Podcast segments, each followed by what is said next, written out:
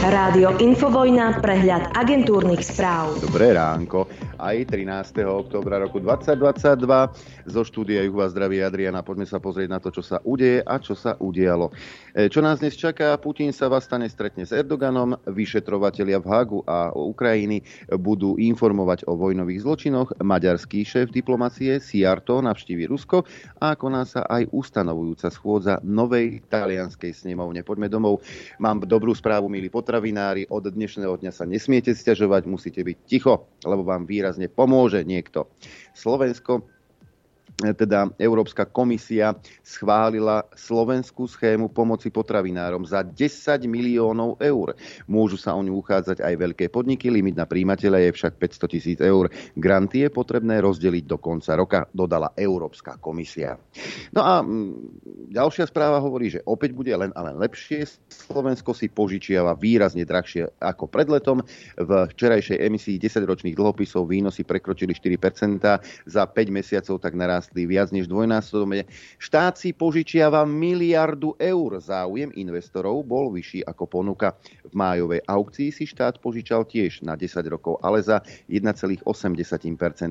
Ako to, že si požičiavame peniaze? Veď nekradnú pre Boha transparentne používajú peniaze, tak na čo si požičiavať ďalšie prachy? Nerozumiem tomu, ale nemusím rozumieť všetkému. Eduard Heger vraví, že Slovensko vyčlení na pomoc s energiami 5 miliard eur s navýšením o 1,5 miliardy počíta zmena tohto ročného rozpočtu, ktorá sa zasekla v parlamente. Ďalších 3,5 miliardy sa navrhuje ako rezerva v rozpočte na rok 2023. Presný plán pomoci domácnostiam a firmám s energiami by mal byť hotový do týždňa dvoch predpokladá Matovič. To počúvame už 3 čtvrte roka. Do týždňa, dvoch, do týždňa, dvoch a už pomaly sa blíži november.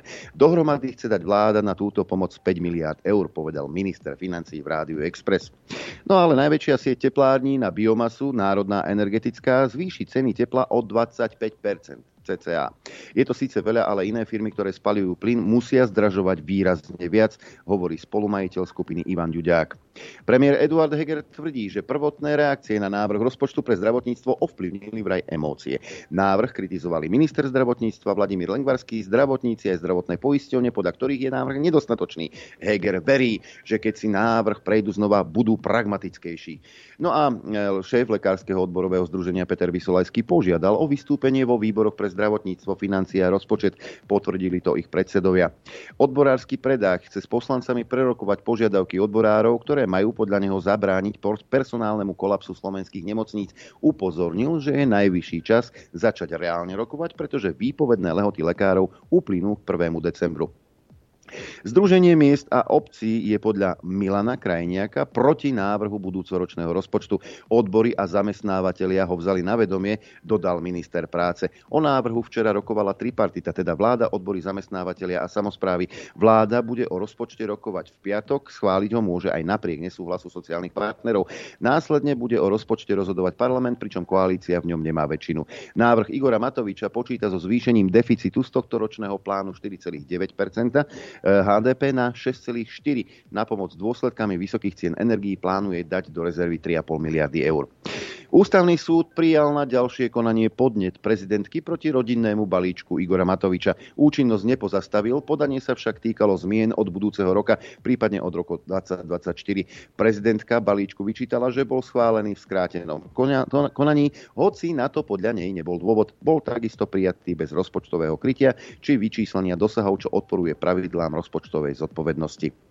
Jana Bytó Cigániková kritizuje e, Všeobecnú zdravotnú poisťovňu za to, že mala minulý týždeň výročnú konferenciu za 200 tisíc eur. Podľa poslankyne išlo o, vlastne o párty. Toto je nehoráznosť, toto by súkromný investor nedovolil.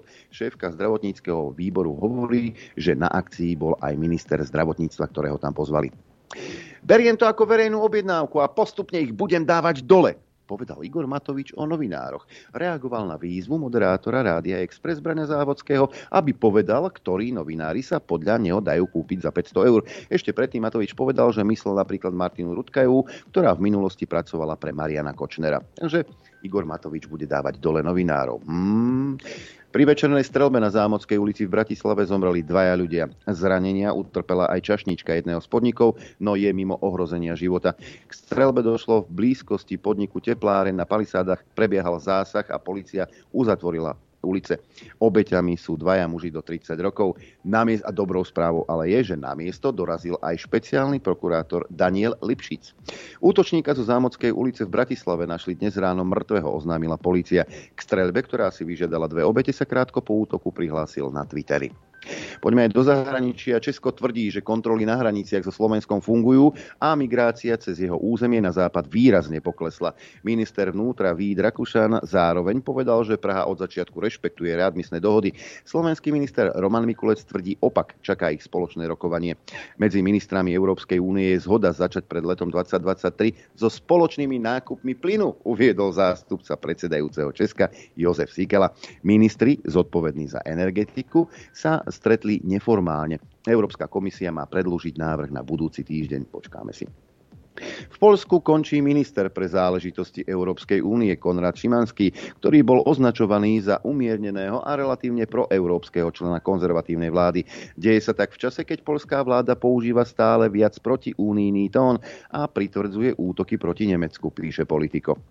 Volodymyr Zelenský žiada od medzinárodných darcov ďalších 38 miliárd dolárov, ktoré by budúci rok pomohli Ukrajine vyrovnať odhadovaný rozpočtový deficit.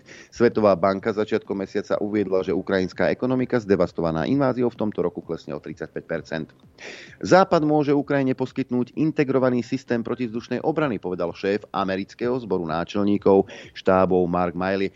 Nekontroloval by celý ukrajinský vzdušný priestor, ale slúžil by na ochranu hlavných cieľov. Miley naznačil plán, podľa ktorého by na Ukrajinu mali smerovať systémy z rôznych krajín vrátane Izraela a Nemecka.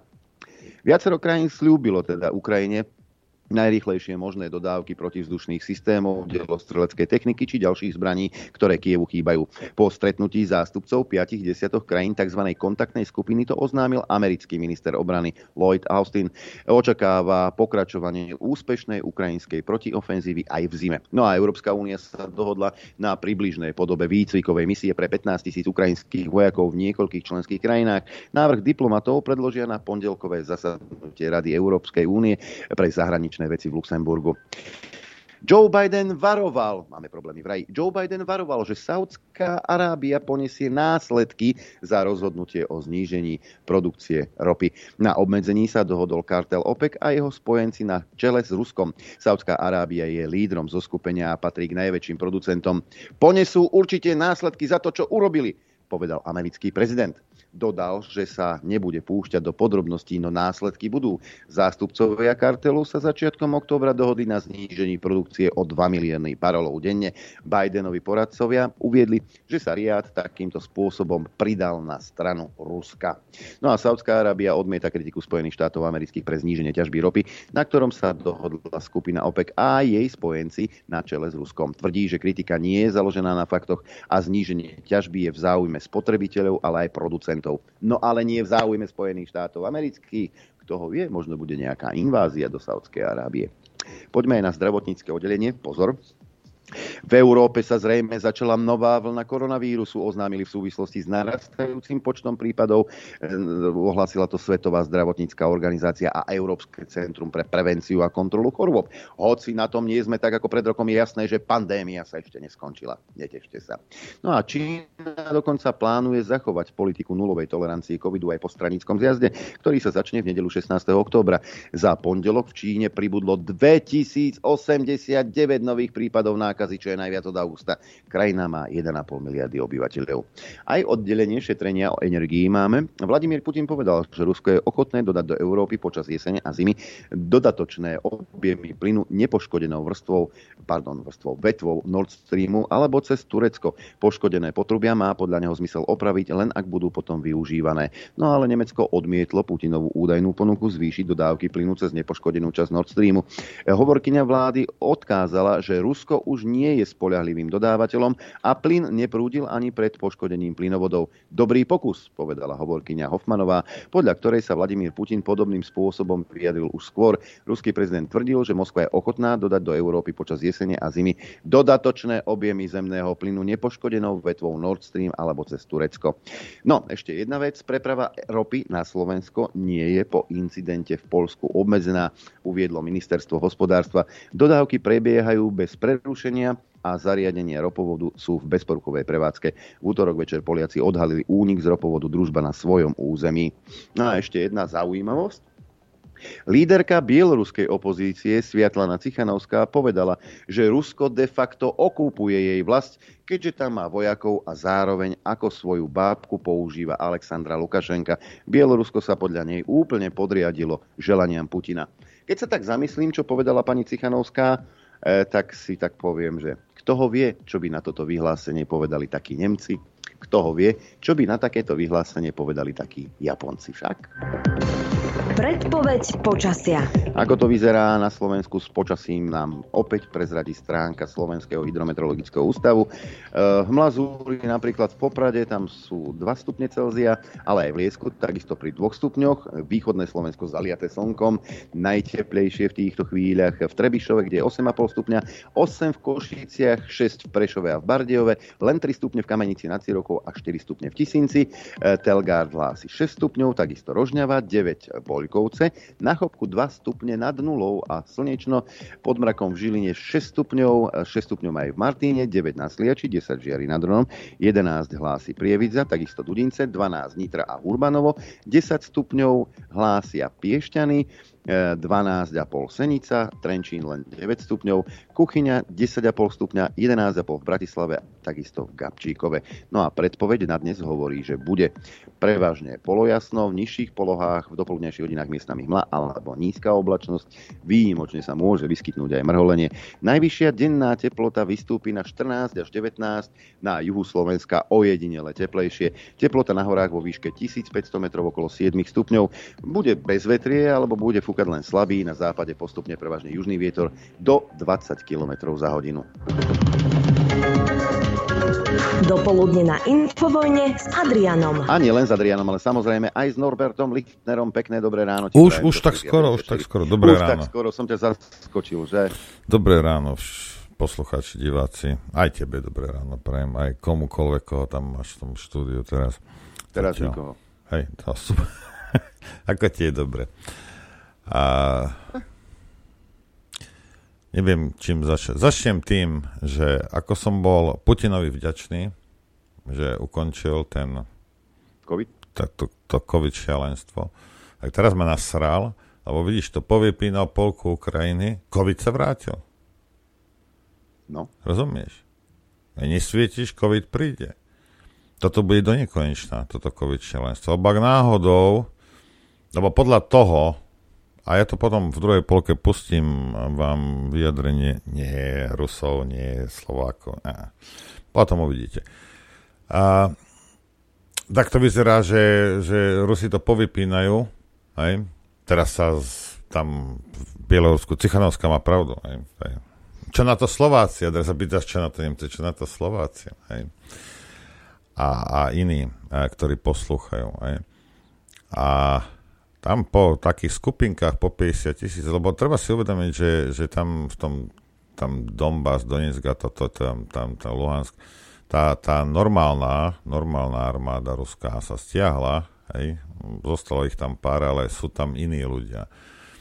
A podľa Američanov teda sa zoskupujú na severe, hej, no a potom ešte pôjdu ďalšie raketky a potom, potom pôjde pozemná, pozemné vojsko na Ukrajinu. Aj Američania si myslia, alebo predpokladajú, alebo takto vidia, že Rusi pôjdu iba pod Dnieper, že ďalej nemajú záujem ísť. No ale vyzerá to, že Ukrajina bude pomaličky povypínaná a, nie, a, a nebude veľmi čo riešiť. Tak sa vyťahla covidová karta zase. Ale to sú, to sú náhody, ako ono, tieto veci sa dejú len tak náhodne a len taký debil ako ja v tom vidí nejaký úmysel. Hej v žiadnom prípade. Američania už teraz vedia, čo Rusi idú urobiť, takže kľud. Hej. A veľmi s tým nechcú nič robiť. to len pre tých, ktorí tuto hysákujete nad, nad, nad, nejakými, nad nejakými vecami. No ale prosím nám, Adrianko, prečítaj tento, jak sa volá Bránik, Baránik, Buránik. Burá... Bránik, Rádko, lebo... V Brne by ho volali si, Buránik. Si, počkaj, počkaj, počkaj. E, vraj si vymýšľ, lebo o čo ide ten útočník zo Zámockej, e, je Juraj nejaký K, e, údajne syn nejakého kandidáta za vlast, pridal k tomu nejaké protižidovské statusy na Twitteri proti LGBTI a pán Bránik sa vyjadril teda že vraždil syn člena Harabinovej vlasti, vnúk ženy žijúcej v Británii, rozplývajúcej sa na diálku nad roztomilými vnúčatmi, oslavujúcimi, ktorý si ruský sviatok na Slavíne, s pripnutými georgievskými e, stužkami. Ženy posadnuté reláciou infovojny Kasus Belli, ktorá sa jedom v slovách na adresu minorí doslova zadúšala. Syn muža, oslavujúceho nekonečnú veľkosť Ruska, citujúceho väčšine uklamaného Lavrova, označujúceho za fašistické na Slovensku všetko, čo sa vymýka vymýkalo jeho proruskému a harabinovskému videniu sveta a teda podľa neho je na Slovensku fašistické takmer všetko. Dobre ste ho vychovali, pán Krajčík, veru. No a teraz komunikácia, tak mi preposlal screen, kde sú za, infovojna záznam relácie Informačná vojna Kasus Belli dvakrát, ale to pokiaľ viem, tak to ste boli vtedy hostiami, ty a e, Lubo Huďo, ale Kasus Belli nie je kmeňová relácia Infovojny. Ako? Je to kmeňová relácia Slobodného vysielača, takže pán Bránik, ak teda chcete šíriť nejaké informácie, prosím vás, overte si to, nešírte hoaxy, keď už ide o to. Hej? Ale, keď, keď ale ja... neviem, ako Kasus Belli, ako čo má Kasus Belli s nejakým, s nejakým chlapcom, ktorý ale to, to on určite bude vedieť odôvodniť. Tu ide o jednu vec. Hej. Pán Bránik, hej, pán, počúvaj, ty debil jeden. Najskôr si over fakty. To je jedna vec. Toto, čo som počul, to ako keď sa vygrciaš po, po veľkej party, hej, že od, od kreviet cez polievku a mrkvu, všetko, všetko je nahádzané do jedného, tieto zvratky. Hej. Kasus Belli nie je relácia infovojny. Hej. Infovojna je rádio, Buránik. Hej. Informačná vojna je relácia, ktorá bola, no aj teraz je, ale iba raz za nejaký mesiac, keď sa uráči Tomášovi sem prísť. Hej. Toto bolo, ja neviem, asi 5-6 rokov naspäť. Hej. Kde sme boli s Lubom ako hostia o nich. Hej. Čo keby si sa pozrel, kde Kasus Belli je? Hej. A potom, keď aj obvinuješ teda Kasus Belli, môj zlatý, tak musíš vyťahnuť z tých relácií hej, že kde to, a kde to je. No a aby som ti pripomenul, že kto som ja, hej, ja som ten, kto tu 10 rokov, 10 rokov tu vykrikuje z japy na vás hajzli, že týmto radiátorom, týmto homosexuálom malujete terče na chrbát. 10 hmm. rokov to. Ale to Koľko iné. razy som sa ja vytáčal, lebo problém, pozrite sa, problém nie sú homosexuáli, samozrejme. Problém je heterosexuál, ktorý používa homosexuálnu agendu na ničenie rodiny. Lebo taká je agenda však od, od Karčiho Švába. Hej. Toto je problém, toto je náš, áno, problém hajzlov heterosexuálnych, ktorí zneužívajú. Samozrejme, a ja som to x krát hovoril, že takisto jak policajti, pozrite sa, čo s vami robia. Hej, pozrite sa, na čo ste zneužívaní, vy kreténi homosexuálni. A neozvete sa. A malujú vám terž na chrbát. A to je celé, čo robia. Malujú vám, a áno, takýto magorini, ja som to, roky, roky to hovorím, roky som sa tu rozčuloval, že keď už, však dobre, veď netreba na vládu, veď vláda, hej, a všelijaké tieto organizácie, čo sú to, mimovládne, majú svoju agendu, sú za to platení, hej, ale tu išlo o vás, a vy ste sa, jeden sa ozval, dvaja, hej, a väčšinou súkromne ti povedia. Rozumieš?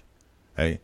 Lebo takisto jak ja, hoci kto iný, ten homosexuál chce ro- žiť normálnym životom a nechce proste, nechce byť vystrkovaný takto von. Hej? Malovali a dodneska im malujú terče na chrbát. A myslíš si, že toto je jediný? Toto je možno prvý na Slovensku a myslíš, že je to jediný, ak to teda bol hate crime. Hej? Možno, neviem, hej, to je jedno že tá agenda je zneužívaná na zničenie rodiny?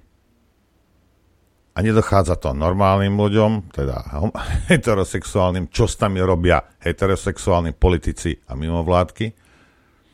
A nedochádza to ani týmto radiátorom, blbým. Ale ty si na konci, ty, na tebe je ten terž namalovaný. Čo si myslíš? Akože, čo? Myslíte si, že toto bol jediný, jediný prípad? Keď to vrchom spodom tlačíte somariny. Ľudia, majú problém s tým, že im to tlačíte v školách deťom. Ej, možno príde niekto a zastrelí učiteľku, ktorá to učí. A čo, budeme všetci pobúrení? Lebo sme to nečakali? Lebo nikto to... Ježiši Kristi, to sa... Pre... Jak to? Veď my sme tolerantná spoločnosť. Áno? No možno sme, ale, ale nie všetci. Hej. Budú strieľať učiteľov. Poďte sa na tie knihy, ktoré proste tým, tým deťom tlačia do hlavy. No nie každý s tým súhlasí. Však a keď si niekto zmyslí, nejaký heterosexuálny politik alebo nejaká, niekto v mimovládke, že, že toto treba tlačiť deťom do hlavy, niektorí rodičia nemusia s tým súhlasiť. A možno na tú mimovládku ani nedojde, lebo nebude, nevie, nevie ten rodič, že príde a zastrelí učiteľku. Alebo je zlomý krk, alebo ju pichne. Lebo prečo? Lebo treba znižiť populáciu? Lebo treba rozbiť rodiny? Hodnoty? tisícročné tradície. Všetko rozbijeme. Hej. V Amerike sa to volá cancel. Hej, cancel society. A, a prečo by sme to robili? A potom sa čudujete? No áno, no tak niektorí z vás zahučia. Hoci čo tlačíš, to je jedno, či to je homosexuál, alebo to bude nejaký bigotný katolík. Hoci čo budeš tlačiť ľuďom vrchom spodom, niekto, niekto sa postaví a sejme ťa. To nie je len o homosexu. Hoci čo tlačíš ľuďom vrchom spodom, jedného dňa niekto sa postaví a povie dosť a sejme ťa. A to je celé. A mnohokrát, a poznáme to z histórie, ani nie z nedávnej, mnohokrát na to doplatia ľudia, ktorí to absolútne nespôsobili, ale boli nejakým spôsobom, napríklad v médiách, asociovaní s tým problémom, ktorý toho Magora, ktorý vraždil, trápil. Ale tak keď ti to nedochádza, no tak tak všetci, čo chodíte do toho baru, by ste sa mali postaviť a niečo povedať. Alebo je to v poriadku? Alebo si myslíte, že keď tam bude nejaký, oný, nejaký uh, uh, tam behať s holou, s holou riťou niekde po Hviezdoslavom námestí, že všetci, že, že teraz donútiš tú spoločnosť. No 99% hej, no a to 1% bude robiť toto vy im malujete terče na chrbát. A pokiaľ radiátorom to nedochádza, no tak máte smolu. Rozumieš? Lebo ja... Koľko môže byť, Adrian, v 5,5 miliónovom Slovensku, koľko môže byť takých, ktorí úprimne, neviem z akého dôvodu, ale úprimne nenávidia homosexuálov? Rozumieš? Je veľmi málo. No. Ja si nemyslím, že na Slovensku toto bol kedy problém. Napriek tomu, napriek tomu tá agenda sem prešla. Vo Veľkej Británii za to zatvárali však. Takže je to hrozné. Je to hrozné, že proste takéto, takáto situácia sa vytvára. Hej. Úplne zbytočne. A ja vám vravím, pokiaľ v tom budete pokračovať, toto nebudú, nebudú, posled, nebudú posledné obete nejakého magora. Ale v poriadku, však čo? Ale keď pár Ukrajincov zakape, pár, pár homosexuálov zakape, a čo? Hlavne, že si tlačíme agendu. Čak?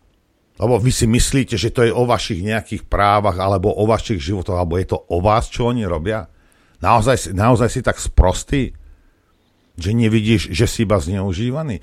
Pozri sa nedávno, za tie dva roky. Aké práva? U, ty si homosexuál, však ty si nejaká špeciálna skupina, vočak teraz v médiách, všetci, ty si ten chrumkavý, ty, ty si chránená zver. Bol si za posledné dva roky chránená zver? Neporušovali tvoje ľudské práva, tvoje prirodzené práva a ľudské práva a akékoľvek medzinárodné práva, ktorými sme zaviazaní? Myslíš si, že im není jedno, že či ty si homosexuál, alebo kto si, čo si? Že to majú prdele? Že ťa použijú, zahodia, zneužijú ako hoci koho iného? Si myslíš, že čím ste špeciálni? Čo si myslíš, že vy ste kto? Že vy nikdy nebudete zneužívané, nikdy vám nebudú porušované práva tými istými ľuďmi, ktorí ešte v, dev- v 19. vykrikovali, aké vy máte všelijaké práva. A potom vám všetky vzali. A to ti nedochádza. To si tak hlúpy. Mimo vládky z toho majú milióny eur. Hm. Rozumieš? Pravím vám ešte raz. Problém nie sú homosexuáli. Problém je heterosexuálna háveť, ktorá zneužíva homosexuálnu agendu na zničenie rodiny. Toto je problém. A tu by sme sa mali naozaj zamerať. Hej. Tými rôznymi prajdami len kreslíte terč. No jasne. Homosexuálom na chrbát. Nič viac, nič menej. A zopakuje to. Robím v branži, robil som v branži, kde teda pomer uh, gejov a lezieb je oveľa vyšší ako čo ja bežnej mraziarni. Hej? Uh, mnohí z nich sa prajdov nezúčastňovali. Lebo povedali, že medzi tie herečky nepôjdu, lebo to nič nemá. To, to, to, to je len čisto pre ľudí, ktorí sa potrebujú nejak zviditeľniť, pre, ako to oni nazývali, no medzi herečky, ja nepovedem. Ľudia, ktorí potrebovali na seba upozorniť, nie preto, že, sú, že, že som gay alebo som iný, ale len preto, lebo som excentrický. Sami sa vyjadli, že tam na, na gay pride určite nepôjdem. A nie preto, že by ma niekto poznal a ukázal na mňa prstom, že som gay, moje okolie to vie, ale jednoducho neschvalujem tieto e, pridey a nemienim sa ich zúčastňovať. A že ich bolo, tých kolegov, ktorí to vyhlásili. A že, ich som, že som ich poznal dosť. Mali svoje životy, nepotrebovali to prepierať na verejnosti niekde v uliciach. Mali svojich partnerov, eh, s ktorými žili v spoločnej domácnosti. Eh, rodina ich rešpektovala, brala ich. Eh, boli šťastní svojím spôsobom. Ale nepotrebovali to prezentovať kde si na prajde medzi tanečnicami samby alebo medzi ľuďmi, ktorí sa považujú za psov a chodia na obojkoch po ulici s holou Asi tak. Ideme si si si to, si si to zvizualizoval, že? Hej, ideme, ideme si. Nie, ja som videl aj fotku takú. Myslí, že ja si potrebujem niečo predstavovať, ja som už videl všetko, aj lietadlo cúvať. Ideme si zahrať.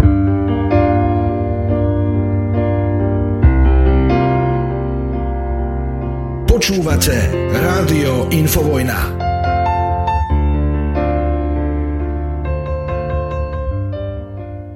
Chcete vedieť pravdu?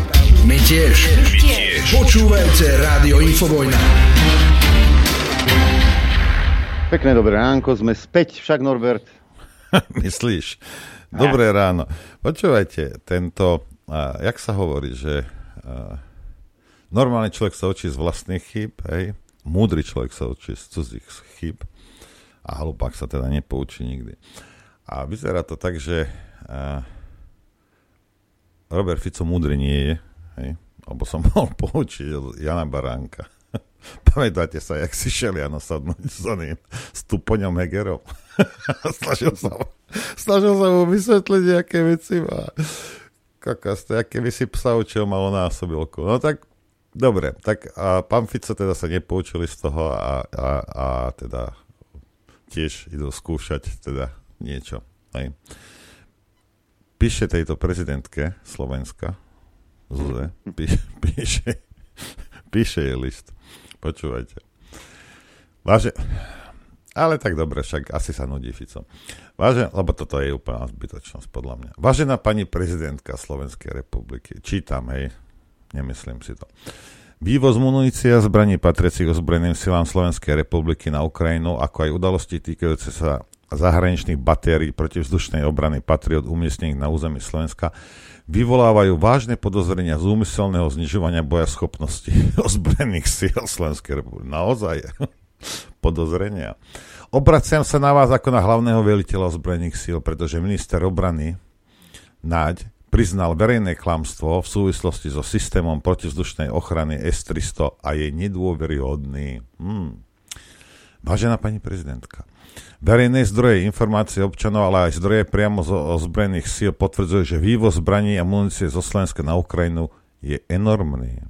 V čase vojnového konfliktu v susednej Ukrajine vás preto považujem za legitímne požiadať, aby ste ako hlavný veliteľ ozbrojených síl informovali slovenskú verejnosť, aké množstva a druhy munície, koľko bojových vozidiel pechoty, koľko tankov, koľko samohybných húfnic a iných zbraňových systémov boli odovzdané z vybavenia ozbrojených síl Slovenskej republiky. Ukrajine.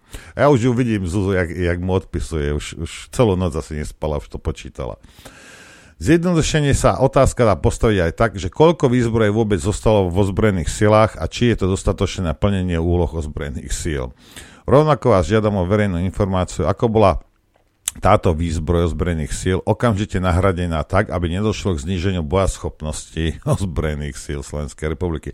Sú známe návrhy a rozhodnutia o nákupe novej alebo používanej výzbroje zo zahraničia, ale tieto potrebujú pomerne dlhé časové obdobie na realizáciu. Ozvlášť závažné aj naplňanie informácie nového veľvyslanca Spojených štátov na Slovensku a presunu, o presunie batérií Patriot zo Slovenska, ktorý začal včera po tom, čo vláda Slovenskej republiky darovala Ukrajine jediný funkčný systém protivzdušnej ochrany S-300. Sme odkázaní na dobrú volu Spojených štátov alebo iných západných krajín, nielen pri ochrane vzdušného priestoru, ale aj pri prevádzkovaní systémov protivzdušnej ochrany, ktoré nielenže nevlastníme, ale ani neprevádzkujeme. Je nevyhnutné. No to keby si tých, čo oni obsluhujú ten patriot, keby si ich nasrel a začali by štrajkovať, to by bola sranda je nevyhnutné, aby ste informovali, lebo nemáme na nich žiadne páky však, aby ste informovali slovenskú verejnosť, aké plány mienite ako hlavný veliteľ ozbrojených síl presadiť, aby sa toto bezprecedentne bazálske postavenie Slovenskej republiky zmenilo. Vážená pani prezidentka, je potrebné si priznať, že kroky vlády Slovenskej republiky vo vyzbrojovaní ukrajinských ozbrojených síl zo zásob ozbrojených síl Slovenskej republiky vyvolávajú obavy ohľadne stavu, v ktorom sa nachádzajú naše ozbrojené sily. Považujem za nevyhnutné, aby ste tieto opodstatnené obavy rozptýlili, čo vám prináleží z vášho postavenia hlavného veliteľa ozbrojených síl daného ústavou Slovenskej republiky. Keď ste nevideli, čo je ústava, to je to, čo má natrhané Zuza na záchode a vytiera si s tým každé ráno zádok. Hej.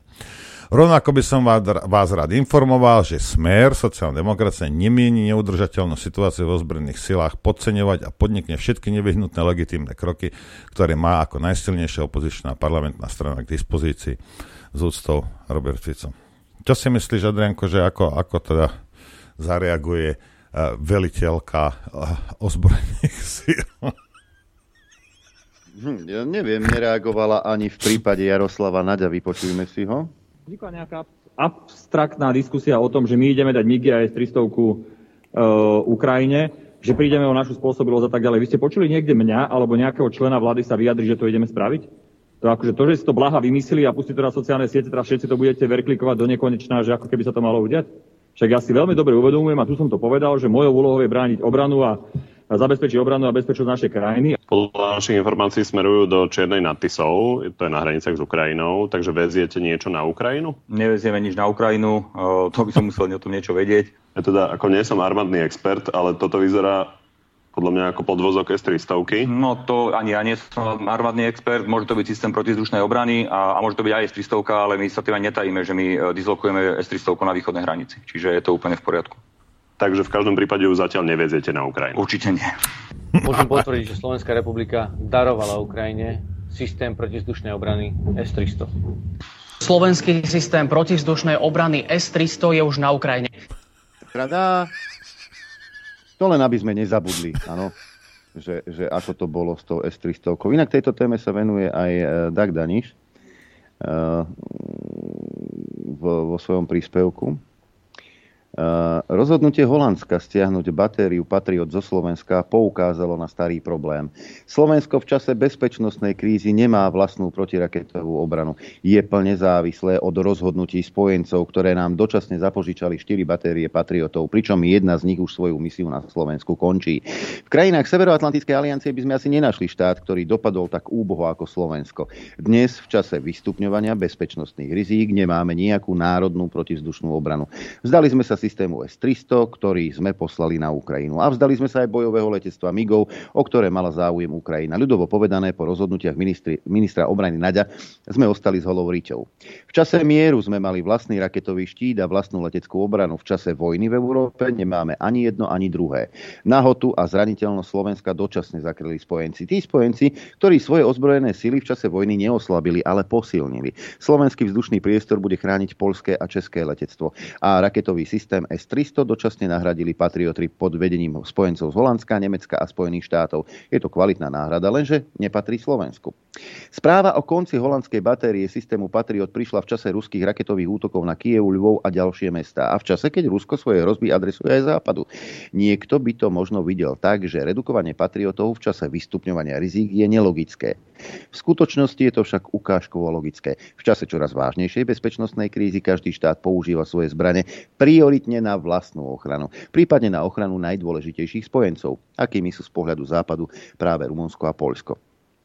Môžeme predpokladať, že vo fáze reálnej eskalácie vojny a reálnych rizík by svoje sily zo Slovenska stiahli aj ďalší spojenci. Reči Nemcov o solidarite a posilnení východného krídla Severoatlantickej aliancie sa môžu rozplynúť v momente, keď ide do tuhého a keď sa musí každý starať v prvom rade o seba a o bezpečnosť svojich obyvateľov. Samozrejme, môže to byť aj naopak. V každom prípade však platí, že odpoveď nepoznáme. Ako sme videli v pondelok, nasadenie patriotov na Slovensku nie je v našich rukách. Rozhodujú o tom vlastníci. Podľa vlastných bezpečnostných záujmov.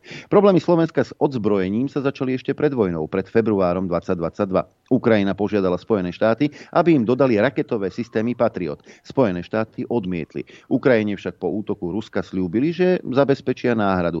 Systémy S-300 z výzbroje výzbroje východoeurópskych krajín. Tie sú schopné zničiť taktické a strategické lietadlá, strely s plochou dráhou letu, ale aj balistické rakety.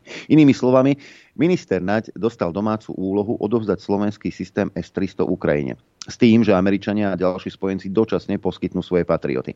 Naď a jeho štátny tajomník pôvodne avizovali, že na to pristúpia len s podmienkou, že Slovensko získa plnohodnotnú náhradu, teda protiraketový systém, ktorý bude vo vlastníctve Slovenska a pod velením slovenských ozbrojených síl. Štátny tajomník Majer to v marci povedal jasne a správne. Akokoľvek je nejaká technika zastaraná, môžeme sa jej zbaviť až vtedy, keď za ňu budeme mať adekvátnu náhradu. A dnes náhradu za S-300 nemáme. Na otázku, či náhradou nebudú patrioty, odpovedal. Tento systém doplní spôsobilosti, ktoré nám chýbajú. Ide teda skôr o doplnok, nie náhradu. Najmä preto, že nebude vo vlastníctve Slovenskej republiky. Môže tu byť pol roka, rok, dva roky, ale nebude to náš systém. Slovensko bolo ochotné odovzdať svoju S-300 Ukrajine, ak získa do vlastnej národnej výzbroje patrioty. Dlho sme však túto vyjednávaciu pozíciu neudržali. Za Naďom prišiel americký minister obrany. Krátko na to Naď poslušne zariadoval vývoz S-300 na Ukrajinu. Z vedomím, že patrioty budú Slovensku len dočasne zapožičané. Mm, toto slovo je pritom nepresné, nemáme ich ani zapožičané, nie sú v slovenských rukách, nie sú pod slovenským velením a spoločne s Majerom netušíme, dokedy tu ostanú. Podobný scenár sa uplatnil aj pri slovenských migoch. Opäť s argumentom, že sú zastarané a nepoužiteľné a preto vhodné pre Ukrajinu, že? No, no tak. A opäť s prísľubom spojencov, že práve oni budú obetavo chrániť slovenský vzdušný priestor pred prípadnou hrozbou. Týmto nechceme podsúvať, že by Slovensko nemalo pomáhať Ukrajine. Malo. Suseda napadol silnejší štát a je správne, že Slovensko poskytlo Ukrajine materiálnu pomoc a muníciu. Táto pomoc však mala mať svoje hranice definované slovenskými možnosťami. Nejaký štát v čase vojny v Európe nechce ostať bezbranný, bez národnej vzdušnej obrany, nejaký okrem Slovenska. Znie to paradoxne, ale čím viac sa stupňuje hrozba, tým viac je Slovensko odzbrojené a odkázané na rozhodnutia a prípadné bojové nasadenie Nemcov či Poliakov. Zodpovednosť za tento potupný stav nesie minister Nať. V konfliktoch s domácou spoločnosťou sa správal arogantne ako gladiátor. Pri rokovaniach s Američanom zase pôsobil submisívne ako ukážkový atlantický hujer, ktorý čaká na povely. Aj na také, ktoré idú proti národným záujmom a národnej bezpečnosti. Najsmutnejšie na tom je, že dnes je vlastne takéto provinčné uvažovanie v móde. Naopak, kto prejaví náznak suverénneho myslenia, ten je podozrivý a skôr či neskôr končí na čiernych zoznamoch módnej polície, napísal Dag Daniš. Ale vôbec e, táto naša komunikačná akási mm, ten, ten šum komunikačný je taký, aký je. Áno, ako náhle máš iný názor, ako náhle poukazuješ a logicky poukazuješ na niektoré veci, eh, tak si označený za proruského trola, eh, dezoláta a čo ja viem, čo ešte. No a situáciu v spoločnosti pekne pre Airport popísal nezačal 24. februára tohto roku. Tento konflikt sa začal po štátnom prevrate v roku 2014 ak si celý svet nevšímal tie tisíce mŕtvych, stovky detí na Donbase, ak predtým pre, privieral oči, tak proste dnes nemá právo moralizovať, pretože tá situácia tam bola neúnosná a 8 rokov sa všetci usilovali, aby došlo k diplomatickému riešeniu a ten, kto si neplnil domáce úlohy na základe minských dohôd, bol Západ, konkrétne Francúzsko a Nemecko, a Ukrajina. A tých sa treba spýtať, prečo to nerobili. Pretože e, keď bola zo strany Ruska ochota e, neuznať tie dve e, e, rebelské republiky, 8 rokov ich neuznali a stále čakali, že im Kiev buď dodá autonómiu, alebo zaručí ich práva. Ak zakazujete niekomu jazyk, zakazujete televízie, ako, ako likvidujete politické strany, lebo tá Nena Potarská e, povedala, keď som sa aj pýtal, kto je dnes ukrajinská opozícia, a povedal, ukrajinská opozícia neexistuje. Proste pár individuí, ale ono ako politicky je zlikvidovaná a zakázaná. Toto je demokratický štát. Mimochodom, Ukrajina nepatrí medzi demokratické štáty podľa Index of Democracy, ale, podľa, ale patrí medzi hybridné režimy. Prečo to nikto nehovorí a hovorí o, o nejakom uh, bájnom ukrajinskom režime? Veď preboha, hovorme pravdu. A tu nemôže byť zločinom, alebo respektíve poviem to takto, nežijeme v demokratickom štáte, ak uh, hovorenie nepohodlných informácií sa považuje, sa považuje za, za zločin. Ak tu vidíme e, verejnoprávne médiá, ktoré nemajú záujem o informácie z druhej strany, hoci sme im post- ponúkali exkluzívne rozhovory, e, či už s líderkou ukrajinskej opozície Ninou Potarskou, alebo bývalým predsedom valného zhromaždenia OSN Janom Kavanom. Preboha, ako s kým už majú hovoriť? Tam dávajú každú hlúposť, ktorú vypotí Jaro Nať, alebo, alebo, alebo takýto podobný tam dajú do hlavných správ na prvom mieste, že sa dve psychopatické poslanky nepobili, ale toto ich nezaujíma, potom o čom to má byť? Čiže, čiže proste, ak nežiadame nič iné, len normálnu demokratickú diskusiu, kde sa e, ten súper poráža argumentmi a nie tým, že ho nepustíte do diskusie, že ho začnete urážať, že, ho, že sa mu dokonca začnete vyhrážať a podobne to, čo tu je na Slovensku, ale aj v Česku, to, čo tu vidíme, vyhadzovanie ľudí z práce za názor, zákaz, cenzúra, cenzúra médií, máme proste našliapnuté na ťažkú diktatúru. No, ja nadviažem na toto, ak mi bude dovolené. Chmelár má pravdu samozrejme, ale označili ho za ruského trolla. to je, to je najjednoduchšie. To je klasika, to je, to je najjednoduchšie. IQ hojdacieho koníka, čo, ty si škaredý. A hotovo, koniec. Hej, a tým to skončilo pre nich.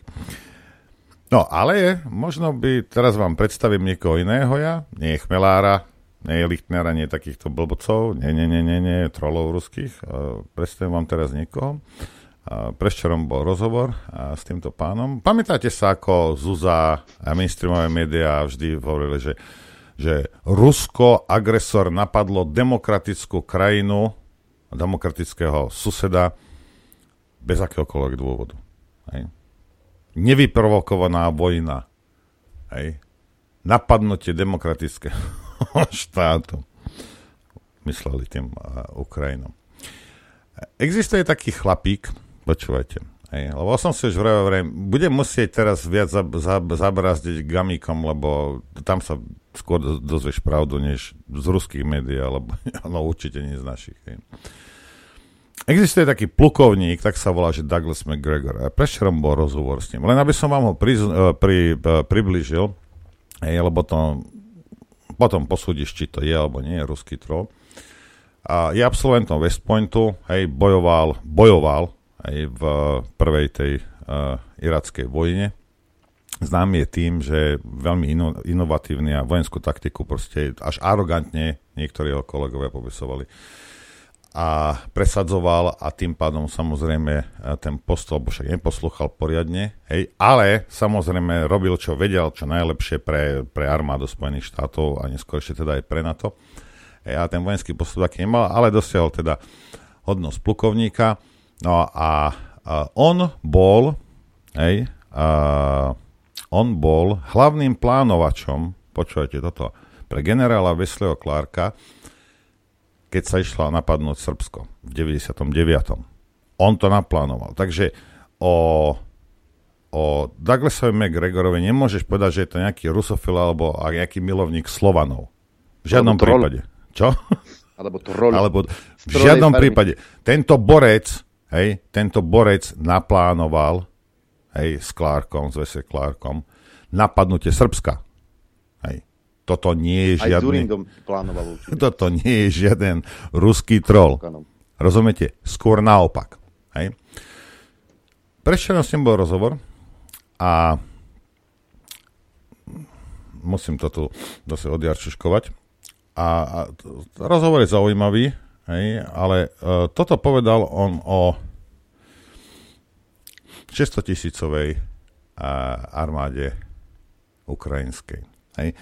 A len, len, najskôr to pustím, aj nie je to dlhé a potom sa vám to budem snažiť nejak z voleja, z voleja preložiť. Thousand. Remember, we spent eight years building this army up with the express purpose of attacking Russia. That's what it was designed to do. That's why the Russians attacked it. Takže on hovorí, že... A počkajte, ja si to dám naspäť. Out with an army of 600,000 Remember, we spent eight years building... Baví sa o 600 tisícovej ukrajinskej armáde, vraví, že, že uh, sme strávili 8 rokov hej, budovaním tejto armády. This army up with the express purpose of Zjed, na, expresívne na jediný dôvod, aby napadli Rusko. Attacking Russia. That's what it was designed to do. Na to bola táto armáda vycvičená, na to bola proste dizajnovaná hej, na napadnutie Ruska.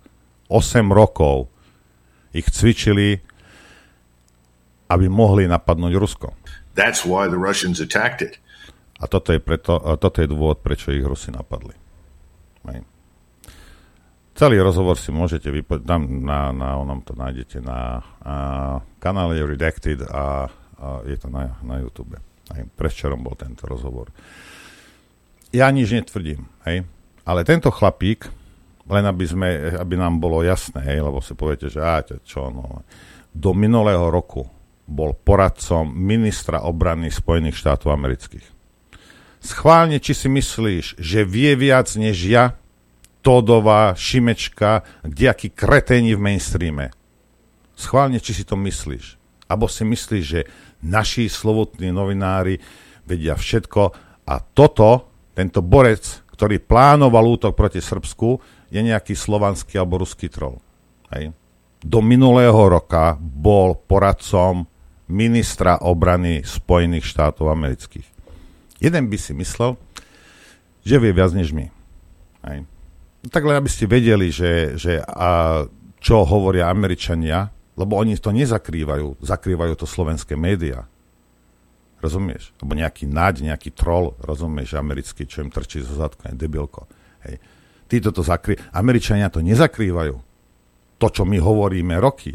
Nezakrývajú to. Oni to, povie ti to na rovinu. Nie všetci samozrejme vo CNN a, a ja neviem čo, CNBC, akí takí to ti budú tvrdiť to, čo, čo tvrdia títo. Hej. Ale ľudia, ktorí boli v bojoch, boli pri plánovaní bojov a vojen, človek, ktorý bol poradcom ministra obrany Spojených štátov až do minulého roku, hej, tak ten bol v tej kuchyni, ten vie, z čoho sa varilo a kto varil a ako sa varilo a prečo sa varilo. Ja len tak, hej. Tí, čo neviete aj anglicky, choďte si na nejaké, proste skúste hľadať, alebo tí, čo viete anglicky, háčte prosím vás nejaké nejaké linky. A veď si dáš tam Google ten prekladač a on na nejaký 90% ti to preloží. Celkom v pohode. Lebo inak sa k informáciám nedostaneš. Hej, a my nevieme za, ja neviem, koľko, dve hodiny, ale nejakých 30-35 minút za deň, keď milión 5 ďalších vecí je domáci. My vám to nevieme pokryť. Ale ak ty, čo viete anglicky, to hodíte niekde do komentov, ty nevieš po anglicky, klikneš si na to, dáš si to preložiť, aspoň aby si trochu vedel, že o čom je reč. Aby si netrávil hodinu krucinál pred Markizou, kde ti tlačia kapustu do hlavy. A pravdu sa tam nikdy nedozvieš. To sa radšej hraj s deťmi tú hodinu. A za 20 minút si môžeš niečo prečítať. Napríklad na stránkach aj oficiálnych dokonca, lebo ten mainstream už aj v Amerike niekedy nemôže, proste už, to, už to nevedia prekryť. Washington Post napísal, že o, jak Rusi tam teda povypínali tie druhá vec je tá, že to si tiež pozrite. U nás sa o tom nehovorí. Čo Rusi povypínali. Nie len elektrárne, nie len rozvodne. Hej? Povypínali veci, o ktorých sa nehovorí. Hej? A vám nikdy nepovedia na slovenských, na slovenských médiách. Hej? SBU, však veliteľstvo.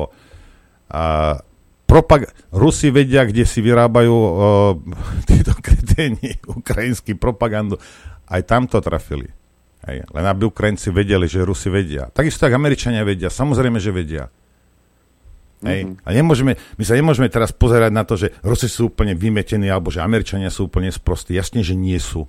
A jasne, že vedia jeden o druhom. A jasne, že vedia, čo sa deje. A jasne, že Rusi vedeli, že tá 600 tisíc armáda, ktorá bola nachystaná Američanmi proti Rusom, že preto tam vošli. Než vošli Ukrajinci ku ním. Avšak to je jedno, čo ti ja hovorím, tak počúvaj takého, čo tam sedel v tej kuchyni, keď sa to chystalo. Hm? Napríklad. Ja tu mám ešte jeden článok, ktorý vyšiel na Mladej fronte dnes, ale aj na štandarde. A pán profesor medzinárodných vzťahov Petr Drulák je autorom a píše o tom, že musíme prekonať mentálne vazalstvo v zahraničnej politike. A týka sa to nie len Českej republiky, týka sa to aj nás. Všetko, čo ukazuje na neudržateľnosť politiky súčasného západu, je v hlavných médiách dezinterpretované a cenzurované. Sloboda, s ktorou sa v 90. rokoch u nás diskutovalo o Nemecku, Kosove, NATO či o Európe, je dnes nepredstaviteľná. Ten oblúk sa týka Slovenska aj Česka už preto, že začal v Československu. Keď v roku 90 československý minister zahraničných vecí Jiří Dinsbír ohlásil zahraničnú politiku všetkých azimutov, bolo to oslobodzujúce. Myslel tým nielen koniec vazalského vzťahu k Moskve, ale aj to, že uskutočňovaný obrad k západu neznamená odvrat od východu, že máme svoju úlohu v Strednej Európe a že existuje aj globálny juh, kde sme boli dobre zapísaní. Dinsbír sa vtedy mohol oprieť o spoločenský konsenzus aj nadviazať na globálnu orientáciu prvorepublikovej diplomacie Edvarda Beneša. Na Slovensku, keď sa krajina vymanila zo súkolia mečiarizmu, o tom podobne otvorene hovoril Robert Fico, keď povedal, že zahraničná politika má byť orientovaná na všetky štyri strany. Ale už predtým Slovensko ukázalo samostatnosť pri uvažovaní hlasovaní o Kosove významná časť politikov aj pri hlasovaní o vojne v Iraku. Napríklad Palko aj spomínaný Robert Fico. Keď v Česku neskôr hovoril o politike všetkých azimutov, prezident Miloš Zeman mal na mysli niečo podstatne užšie. Zahraničnú politiku redukoval iba na niektoré krajiny Európskej únie, na NATO a Izrael. Ostatné azimuty ho zaujímali len ako vývozné trhy, zdroje investícií či boisko s islamistami. Aj tak musel čeliť nezmyselným útokom, že spochybňuje západné smerovanie krajiny. Ako napríklad Richard Sulík eh, v z nezmyselne absurdného obvinenia z rusofilstva od Jaroslava Naďa. Skrátka, ak sa ku všetkým azimutom niekto prihlási dnes, keď sme ich potrebovali viac ako pre, kedykoľvek predtým, vyslúži si nálepku extrémistu. S malými otieňami to platí rovnako na Slovensku aj v Česku. Tento smutný vývoj zahrania tri agendy. Degradáciu demokracie, mentálne vazalstvo a odtrhnutosť od reality. Začneme od konca. Západné elity sa odtrhli v čase aj v priestore. Začiatkom 90. rokov mohli veriť, že zvyšok sveta si berie Západ ako vzor, ku ktorému sa bude približovať a ním ovládaný medzinárodný poriadok za nespochybniteľnú danosť. Téze o všetkých azimutoch vlastne nerozumeli, veď smerodajný mohol byť len ten západný. Česi sa prispôsobili. Za Dinsbirovho nástupcu zmizol z českej zahraničnej politiky východ, e, juh aj ten stred. Nie inak je to aj na Slovensku. Dôkladne to reprezentujú mená Korčok a Káčer. Dnes sme však konfrontovaní nielen s citeľným poklesom vplyvu a prestíže Západu, ale aj jeho hroziacim rozpadom. Stráca ekonomickú dynamiku, nedokázal izolovať Rusko a svojim mierotvorným úsilím vyvolal vražedný chaos od Strednej Ázie až po Sahel.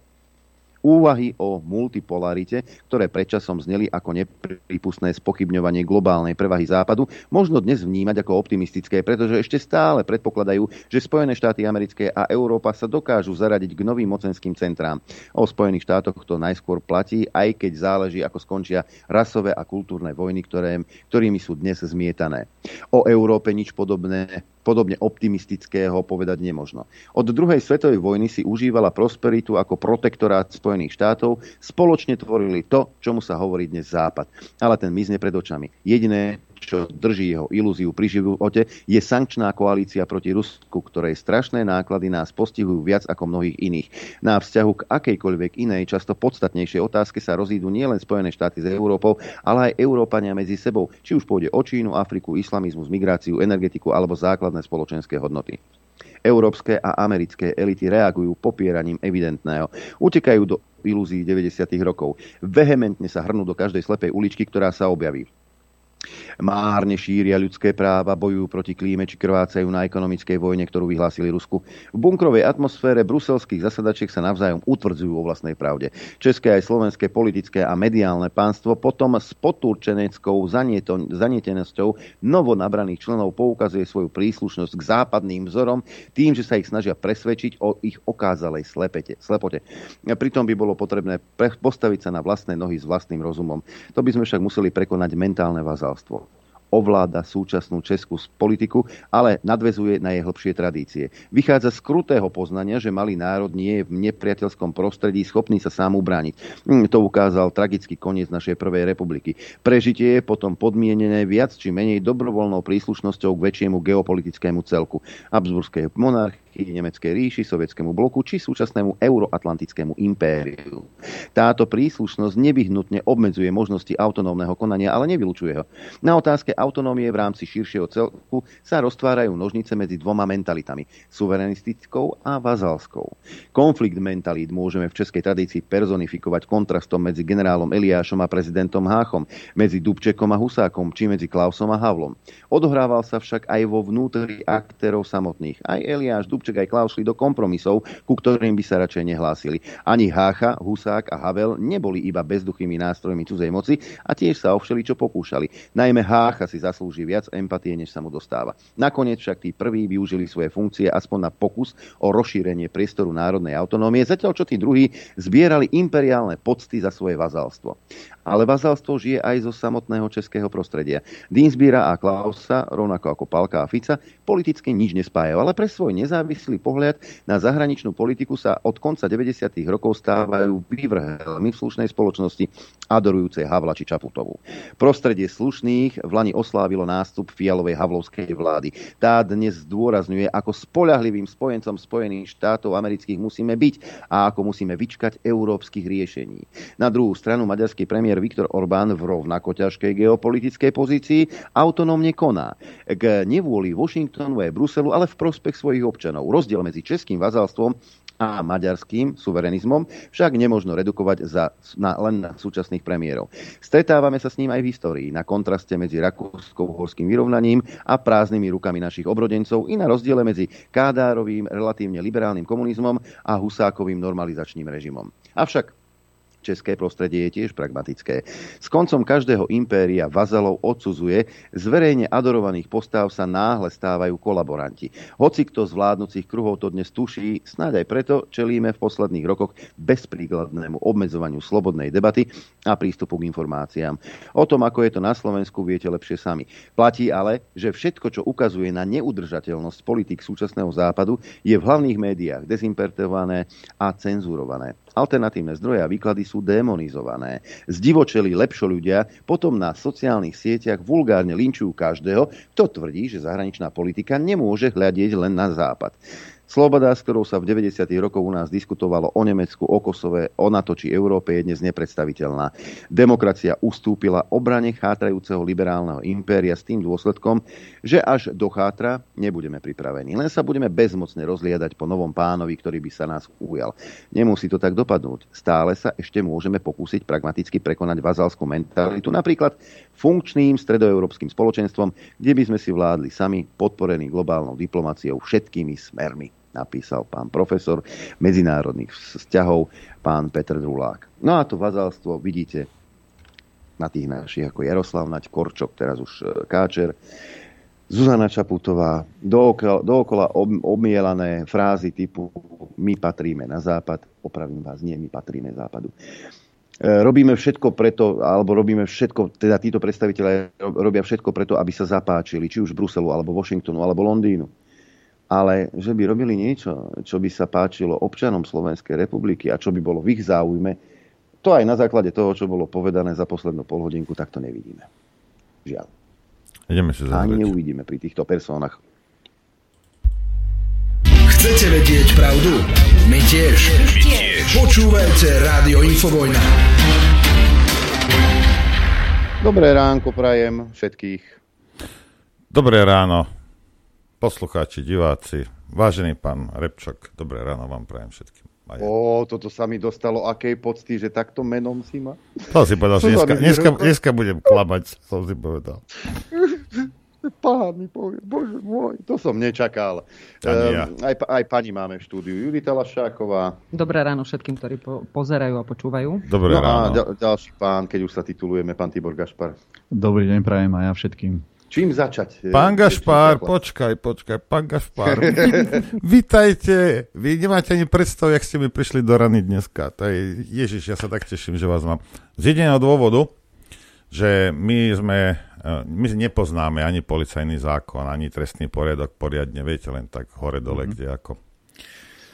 Povedzte mi, kde lebo aj podľa mňa aj poslucháčov to zaujíma, kde v policajnom zákone, alebo zákone o policii, alebo v trestnom poriadku, alebo v ústave, kde je napísané, že polícia uh, bude vyvracať nejaké hoaxy, alebo kde je napísané, že polícia, uh, už nebudem hovoriť o tom, že schvaluje teroristické činy, hej, ako to, to, to s tým nech sa pán Želinka zaoberá teraz, hej, ale že polícia bude riešiť geopolitické informácie pre obyvateľstvo na Slovensku.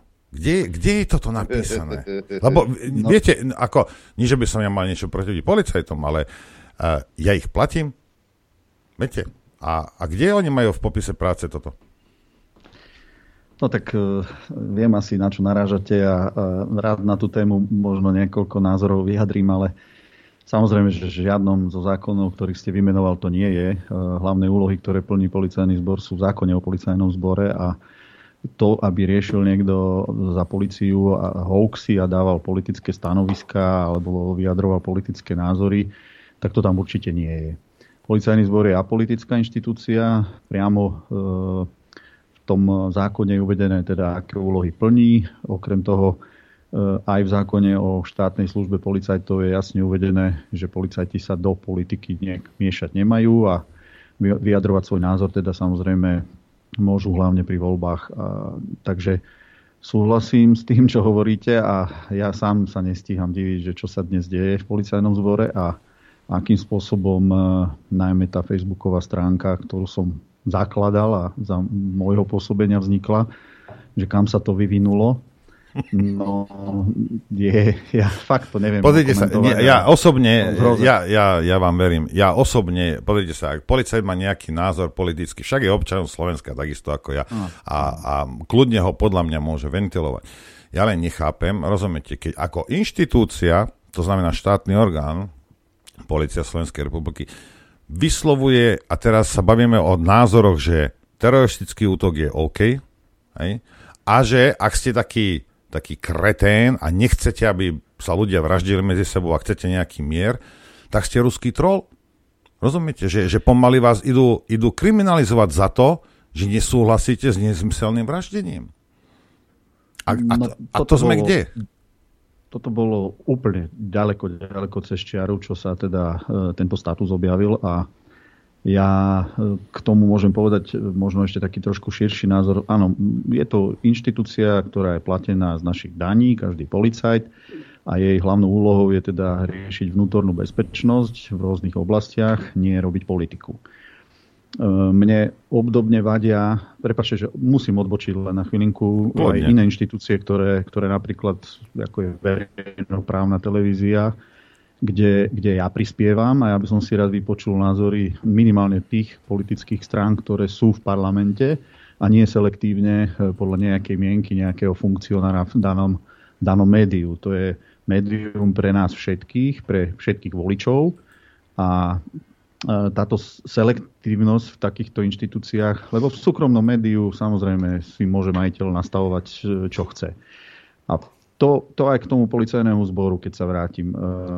My sme zriadovali no, na, na sociálnych sieťach stránku policajnú, dá sa povedať, s veľkým oneskorením oproti iným inštitúciám a hlavným cieľom bolo približiť sa trošku k občanovi nielen slovom, ale aj videom, aj, aj ukázať z tej činnosti policie tú horšiu stránku, lepšiu stránku, proste aby sme ten denný život policajtov viac približili k občanovi. E, pre ten, tento bol ten hlavný cieľ. Ja som e, mal dovtedy možnosť si pozrieť stránky iných policajných zborov krajín EU, debatovať na tie témy s policajnými prezidentmi a každý hovoril, že to má dopad na, na zvýšenie istej dôvery teda občana.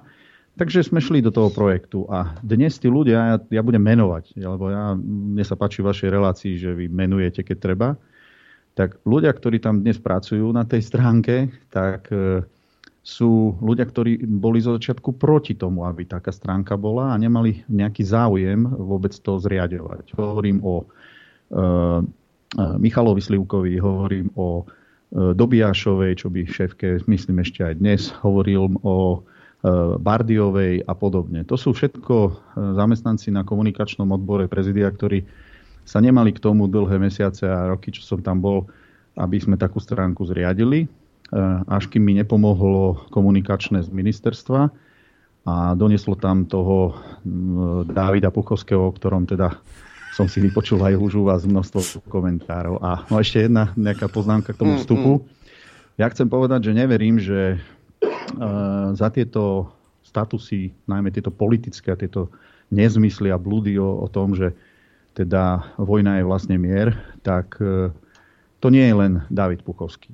E, tá tvorba toho statusu a schválenie, čo tam pôjde, e, určite musí byť e, minimálne vo vedení toho komunikačného odboru, ale podľa mňa je to konzultované so samotným Hamranom ako prezidentom. A či ten Puchovský je v tom na, na 90%, lebo to obsahovo pripravil, alebo je to len administrátor stránky, ktorý musel zavesiť status vymyslený niekým iným, Môžeme sa len dohadovať, ale neverím, že je za tým len David Puchovský. A moja malá otázka. Vy spomínali ste pani Bardievom. Čo ona má spoločné s tým pánom Bardiem? No pozrite, e, ja keď som odišiel z funkcie, tak e, s pánom Bardim, pokiaľ viem, sú manželia a... E, tak aspoň vieme, ja odkiaľ som... má tie názory, nie? Áno, áno. ono to, ten vývoj stránky bol postupný do tejto podoby dnešnej, lebo možno ste si všimli aj vy, začali sa objavovať okrem tých príspevkov, ktoré mali spracovávať policajti a komunikačné odbory na krajoch, začali sa tam objavovať také príspevky, že vyrobené v súčinnosti z aktuality.sk, vyrobené v súčinnosti sme.sk. Hej, a mohol by som ešte vymenovať dve, tri také e, súčinnostné e, mediálne portály a e, tu už ste musel každý súdny občan zaregistrovať, že že sa začína plazivým spôsobom do, do Facebooku policajného, ktorý má vysokú sledovanosť, vnášať to, čo je dneska na školách, to, čo je v, v spoločnosti taká moda, vnúcovať nám nejaké názory, nejaké úvahy na, na život, e, ktoré sú tie najsprávnejšie. A ja som, nie ja, ale teda môj syn dal e, dotaz oficiálny, že či existujú zmluvy s týmito portálmi e, za to, že teda sú treba streamované niektoré ich eh, programy alebo teda príspevky, komentáre cez policajnú stránku. A záhadne zostalo ticho a rýchlo boli stiahnuté niektoré z týchto príspevkov. ale to, to už jasne naznačovalo, kam sa to bude uberať a vrchol je teda to, čo sa deje dnes, e, to, čo ste sám na úvod povedal, e, to je, to je úplný extrém a hnoj, to, to, čo bolo povedané okolo toho statusu a to, čo tam niekedy teda zavesí. Či to je ten David Puchovský, neviem. Viete, ešte možno jedna veta k nemu, aby som mu celkom neubližoval on mal priniesť pohľad mladšej generácie na to, že čo chce vidieť od toho policajného zboru a čo, čo tá generácia nejak e, príjma, aký, akú formu príspevku. Viete dobre, že dneska sa noviny čítajú tak, že sa pozrú fotky alebo že sa pozrú nadpisy.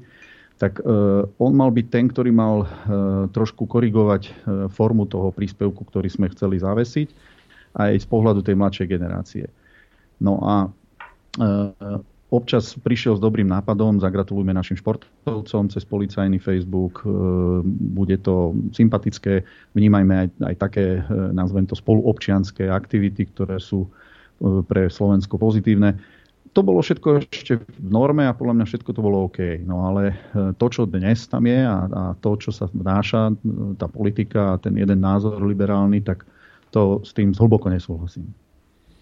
Viete, lebo uh tu ide jedno, o, o jednu vec, že um, ono to, poprvé je to nie, nie že nedôstojné, no je, je to neprístojné, toto, toto, by sa, toto by sa nemalo absolútne uh, diať. Druhá vec je, rozumiete, štátny orgán, ktorý zase ja platím, a my, my všetci, aj, spolupracuje s nejakým súkromným uh, s nejakými súkromnými novinami, mm-hmm. alebo čo sú to, ktoré sú vlastnené zahraničnými subjektami.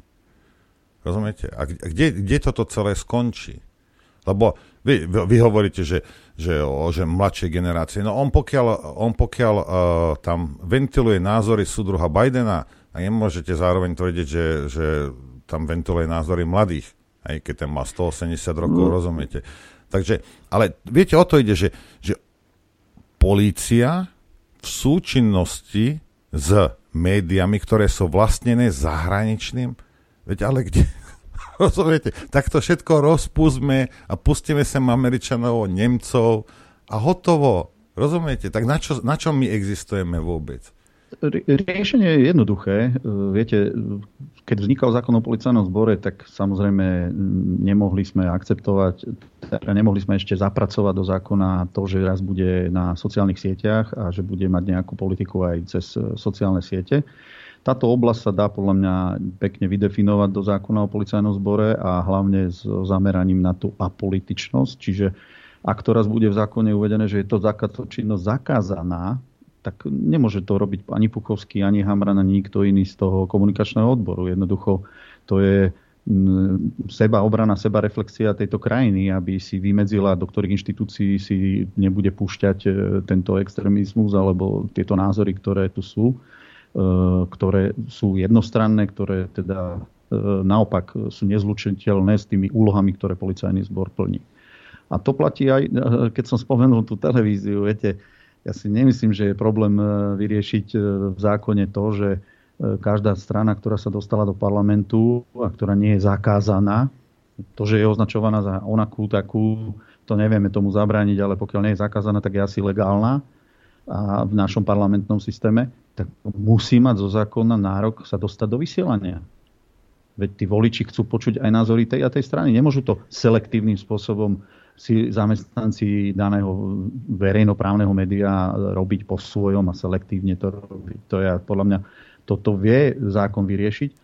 Určite, že mohli by sme viesť diskusiu, čo s tými, čo sú majiteľia tu na zahraničný, e, teda zo zahraničia, a ktorí určujú smer, kam to médium pôjde, ale to, čo je slovenské, tak to si vieme riešiť a vieme ho riešiť zákonným spôsobom, prijatím zákona na to, aby sme si chránili národné záujmy, ekonomické záujmy a to, čo chceme ako Slováci.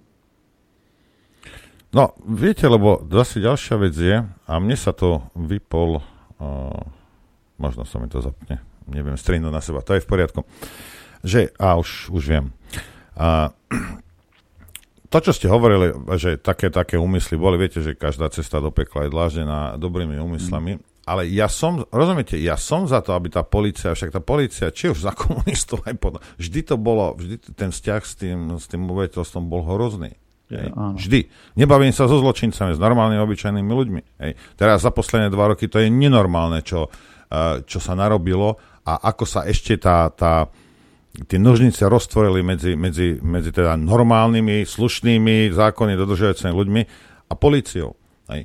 Ale veď, rozumiete však, ale nech policia komunikuje. Však keď poviete, že aha, tuto Ferko, Marka, takto vyzerajú, chodia po dôchodcoch a oberajú ho peniaze, lebo ja neviem čo, alebo podvodníkov je plno.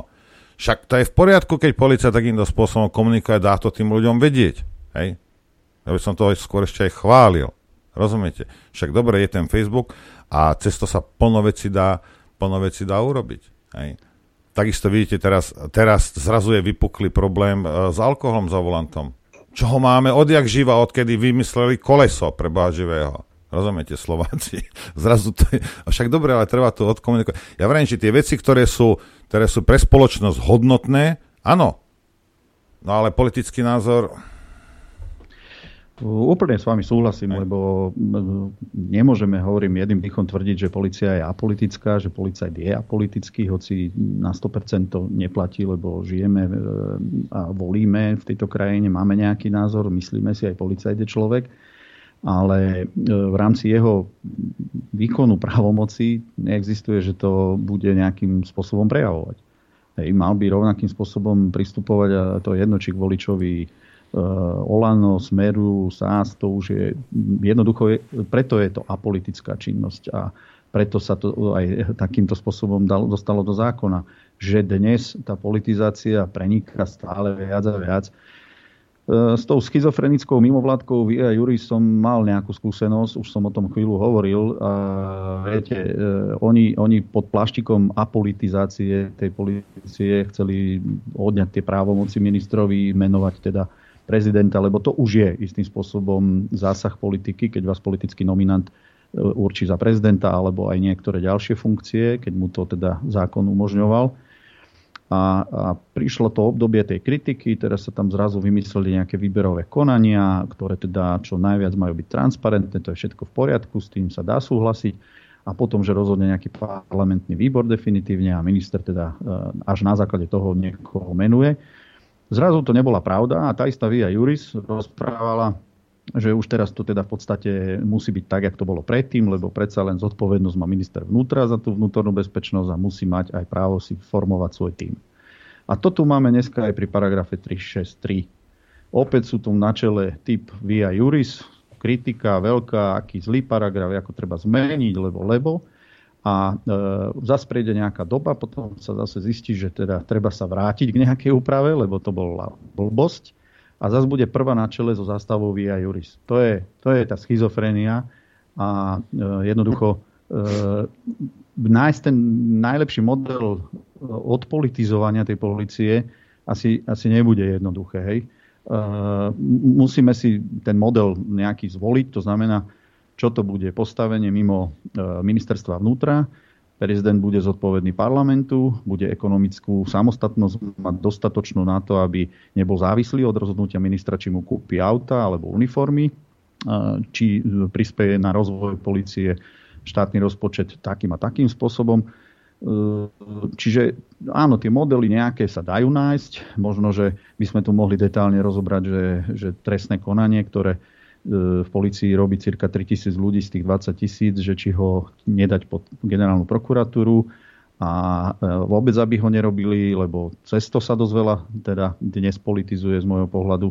Takže e, na to, na to sa dá viesť diskusia a, a debata, ale e, nájsť, hovorím, úplne najvhodnejší model. Každý bude mať ten model nejakú, nejaký nedostatok a v niečom bude sa dať kritizovať my máme podľa mňa e, problém s tým, že e, so zmenou politického vedenia ministerstva vnútra, pod ktorým je policajný zbor po každých voľbách zhruba, dochádza k tvrdej e, politickej personalizácii, to znamená výmena kádrov, to sa prenáša na to vnútorné prostredie v policii. Tam pred voľbami sú už funkcionári, čakatelia, ktorí už píšu anonymy na tých funkcionárov, ktorí tam sú, že pre prípad povolebnej zmeny bude dôvod na to, aby ich mohli vymieňať. Čiže e, to, je, to je bohužiaľ folklór slovenský, ktorý dnes je a s každými voľbami už mnohí funkcionári počítajú s tým, že teda budú vymenení a, a tá stabilita je e, Dobre, povedzte mi, teraz ste ma vytočili, povedzte mi jednu no. vec. Tento človek, ak je tohto schopný, rozumiete, ako môže riadiť nejakú skupinu ozbrojenej zložky? Hm. Rozumiete? Veď vidíte, že ten človek je prízemný. Hej, absolútne, absolútne morálne úplne niekde preč. Máte, máte pravdu v jednom, že preto sa do policie dostávate a mali by ste ísť cez e, lekárske vyšetrenie a psychologické vyšetrenie, ktoré je dosť e, náročné, lebo každý policajt dostáva do ruky zbraň a mal by byť spôsobili uvážlivo s tou zbraňou narábať, ale ešte uvažlivejšie by mal robiť rozhodnutia ten najvyšší manažer a, a ďalší vyšší manažery.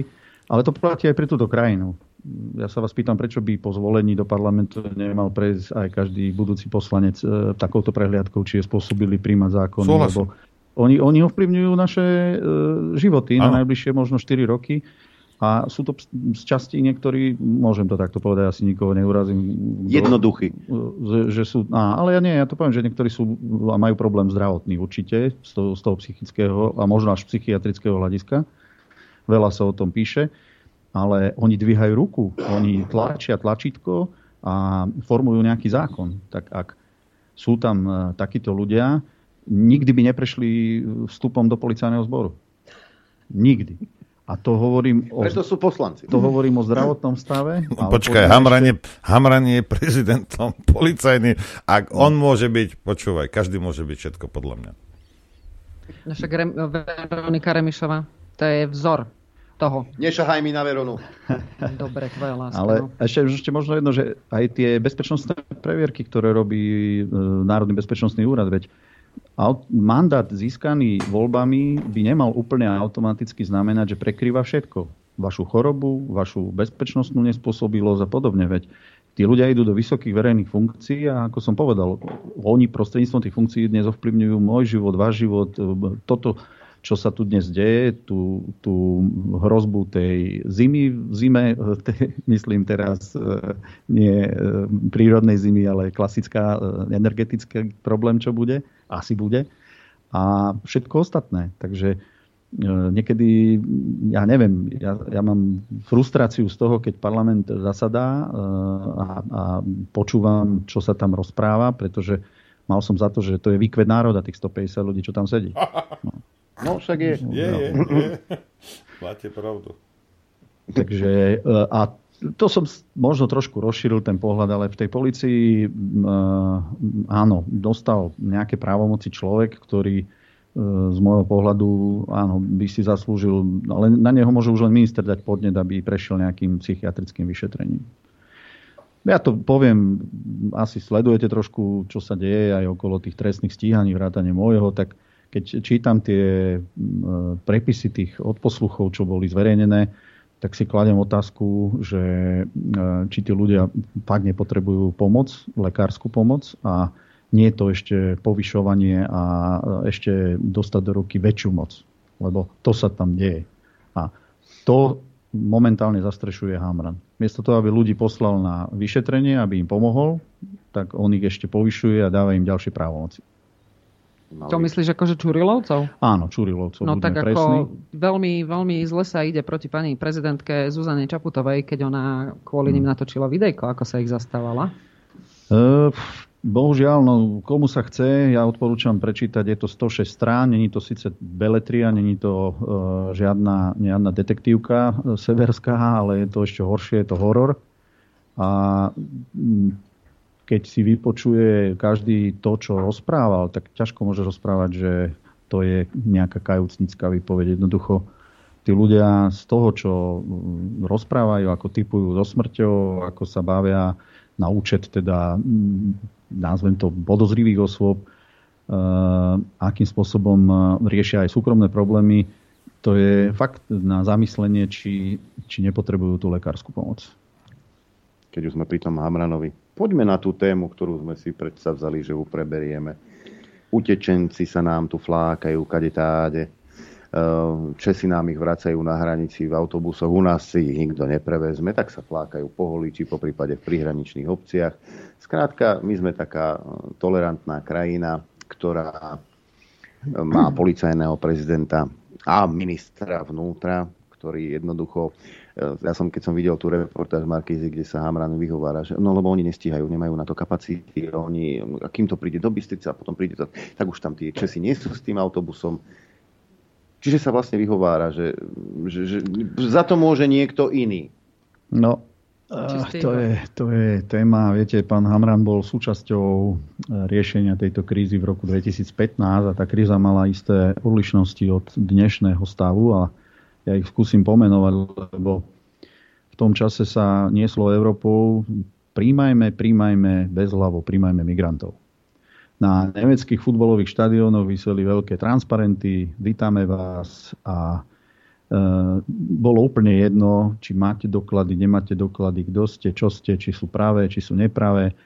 A tá, ten nátlak na tie kvóty a, a všetko, čo s tým vtedy súviselo, bol enormný. Dnes paradoxne sa dozvedáme, že Nemci majú s Čechmi uzavreté hranice, pretože už asi teda tá e, pani Merkelová odišla a nejaký iný pohľad tam asi prišiel na problém s migráciou.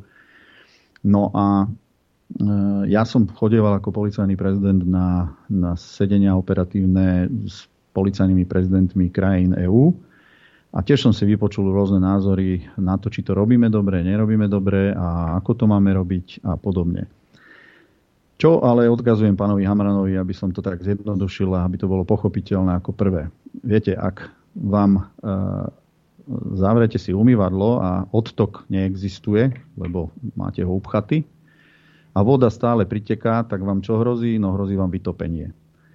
A našim odtokom je česká hranica, našim odtokom je možno rakúska hranica a našim prítokom je maďarská hranica. Ak my maďarskú hranicu nestrážime, a podľa mňa do možno ešte týždňa dozadu dvoch sme ju určite nestrážili a ak ju teraz strážime, tak možno občasnými hliadkami na cestných hraničných prechodoch, tak sa nám tade valili e, migranti, ktorí sa dostali do toho upchatého odtoku na Českú hranicu alebo na Rakúsku a zákonite nám teda e, obrazne povedané vytápajú Slovensko. Ako mám reagovať na reportáž, ktorá bola tiež teraz dva dní, tuším dozadu, že, že v príhraničných lesoch s Českou republikou sú stovky migrantov, počujete dobre, taká bola reportáž, ktorí sa občas dojdú na najbližšie benzínové pumpy, teda e, hygienu si spraviť a, a nejakú pomoc dostanú, aspoň trochu, čo sa týka jedla. A my sa tvárime a naše médiá o tom viac menej ďalej, ďalej neriešia, že čo, čo, čo s tými stovkami migrantov. Ako mám reagovať na to, keď e, sa reportáž začína tým, že občania zavolali, lebo na tej a tej pumpe teda videli migrantov. To nie je činnosť policie pri e, odhalovaní tejto migrácie. Ja odporúčam pánovi Hamranovi, aby sa skutočne zamyslel nad tým, e, že či netreba maďarsko-slovenskú hranicu strážiť ďaleko iným spôsobom, ako to robí dnes a využiť všetky skúsenosti, ktoré získal ešte, keď uh, bol riaditeľ uh, iného úradu. Ja tam, tam zabrnelo to slovo, že pán Hamran by sa mal zamyslieť. Keby si mal vlasy, tak si, tak si ich aj vytrháš. Áno, pán Hamran ovlažuje prostredie mediálne a je neuveriteľné, akým spôsobom informuje a akým neuveriteľným spôsobom dokáže v jednom súvetí negovať druho, druhou vetou tú prvú pretože to, čo púšťa, to ako ja sa normálne žasla nad tým, v štýle, že nemáme na to kapacity. To ste to aj vy tu chalani preberali. A kto je zodpovedný za tie kapacity? K tomu, k tomu možno ešte doplním, lebo treba povedať e, možno poslucháčom a divakom aj niečo okolo toho pojmu readmisia, čo sa teraz tak často aj z Hamranových úst valí. Viete, e, Readmisia, zjednodušene povedané, je to, že vy dokážete vrátiť e, toho nelegálneho migranta do tej krajiny, odkiaľ vám prišiel. A tá krajina vám ho prevezme, pokiaľ to reálne a dostatočne preukážete. Ak odchytíte migranta v Banskej Bystrici, tak e, veľmi ťažko už budete preukazovať, že z ktorej krajiny, či z Polska, či z Ukrajiny, či z Maďarska sa k nám dostal. A ťažko môžete takéhoto migranta teda niekomu vrátiť. Ako zastavíte na maďarsko-slovenskej hranici, no tak tam máte veľkú šancu a myslím si, že ani e, maďarská strana nemôže protestovať, že, že toho Ukrajinca, teda toho migranta, pardon, e, vrátite do toho Maďarska. A to pán Hamra nepovedal, e, že toto je pre nás hlavný problém, pretože poviem taký príklad z toho roku 2015. My sme sa s Maďarmi dohodli, v záujme teda našom, čo, čo určite nebol možno záujem ich, že sme nastupovali ako policajti do smiešaných hliadok už v Budapešti do medzinárodných rýchlikov smerujúcich na Štúrovo, Bratislavu, Brno a tak ďalej. A aby sme už v Budapešti v rámci kontrolu, kontroly toho vlaku e, odchytili prípadných nelegálnych migrantov, pretože e, mali sme možnosť to urobiť a kontrolovať ten vlak až do Štúrova. Ako náhle prešiel vlak na našu stranu a e, začali by sme e, odhalovať v tom vlaku migrantov, tak e, pokiaľ by bola čo len trochu iná možnosť, že pristúpili na inej stanici a že sa dostali do vlaku nie v Maďarsku, tak, tak nám ich maďarská strana neprevezme. Takže ono to nie je celkom e, také, také zjednodušené a ten pohľad, že stačí, ak budeme pomáhať Maďarom povedzme na srbskej hranici, alebo, ale e, treba sa starať aj primárne o, o vlastnú hranicu. Možno si pamätáte, robili sme jedno cvičenie na slovensko-maďarskej hranici, kde sme sa pokúšali simulovať, či dokážeme chrániť túto hranicu nielen na cestných prechodoch a železničných, ale aj na e, zelenej hranici. E, geograficky nemáme problém popri Dunaji, máme tam e, systém ochrany toho toku a vieme možno odchytiť migrantov, ktorí by sa pokúšali dostať na Slovensko z Maďarska cez Dunaj.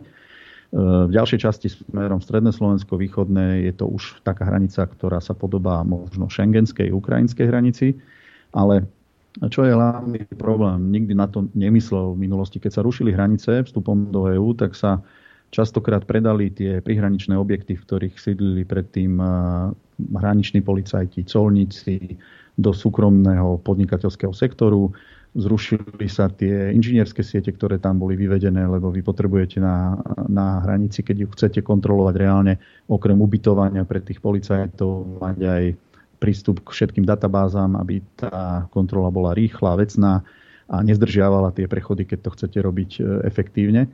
No a na niektorých hraničných prechodoch by sme museli úplne na novo navoziť buď unimobunky, postaviť tie provizorné rampy a všeličo iné, aj takými otázkami sme sa v minulosti zaoberali. Bola chyba, že sa tie hranice niekedy úplne teda zrušili, v domnení, že už ich nikdy nebudeme potrebovať. A teraz by bolo treba e, perspektívne na, na takýchto bodoch začať budovať e, na novo možno to, tie oporné miesta pre tú kontrolu tej hranice. A to aj vnútornej, lebo maďarsko-slovenská hranica je vlastne vnútorná šengenská hranica. Nikdy nedokážeme tú hranicu Eh, aby som objektívne povedal, pokryť len policajtmi, a to myslím teraz aj zelenú. Eh, tu je nevyhnutné, aby sme to robili v súčinnosti možno s armádou, tak sa to aj plánovalo, keď sme sa my trápili s tou krízou v roku 2015. Čiže není to jednoduchý problém, ale je riešiteľný a to, že sme intenzívne pomáhali Maďarom, čo bolo veľmi kritizované zo začiatku, že prečo my chodíme strážiť a pomáhať budovať pomaly ten maďarský plot, no robili sme to preto, lebo významne sa znížil prísun migrantov do Maďarska a odtiaľ významne sa znížil aj na Slovensko. To je ten prítok, o ktorom som hovoril. Takže e, pán Hamran, e, treba pracovať, možno viac než len 8 hodín denne a e, treba rozmýšľať a treba využiť skúsenosti, ktoré tu boli a Máte tam riaditeľa na úrade hraničnej studenskej policie, ktorý fungoval aj v čase, keď sme riešili krízu v 2015. No ale ja som si vypočula, čo bol pán Hamran u pani Todovej. A Aďo, prosím ťa, máš to nastavené? Samozrejme, po prestávke ti to pustím.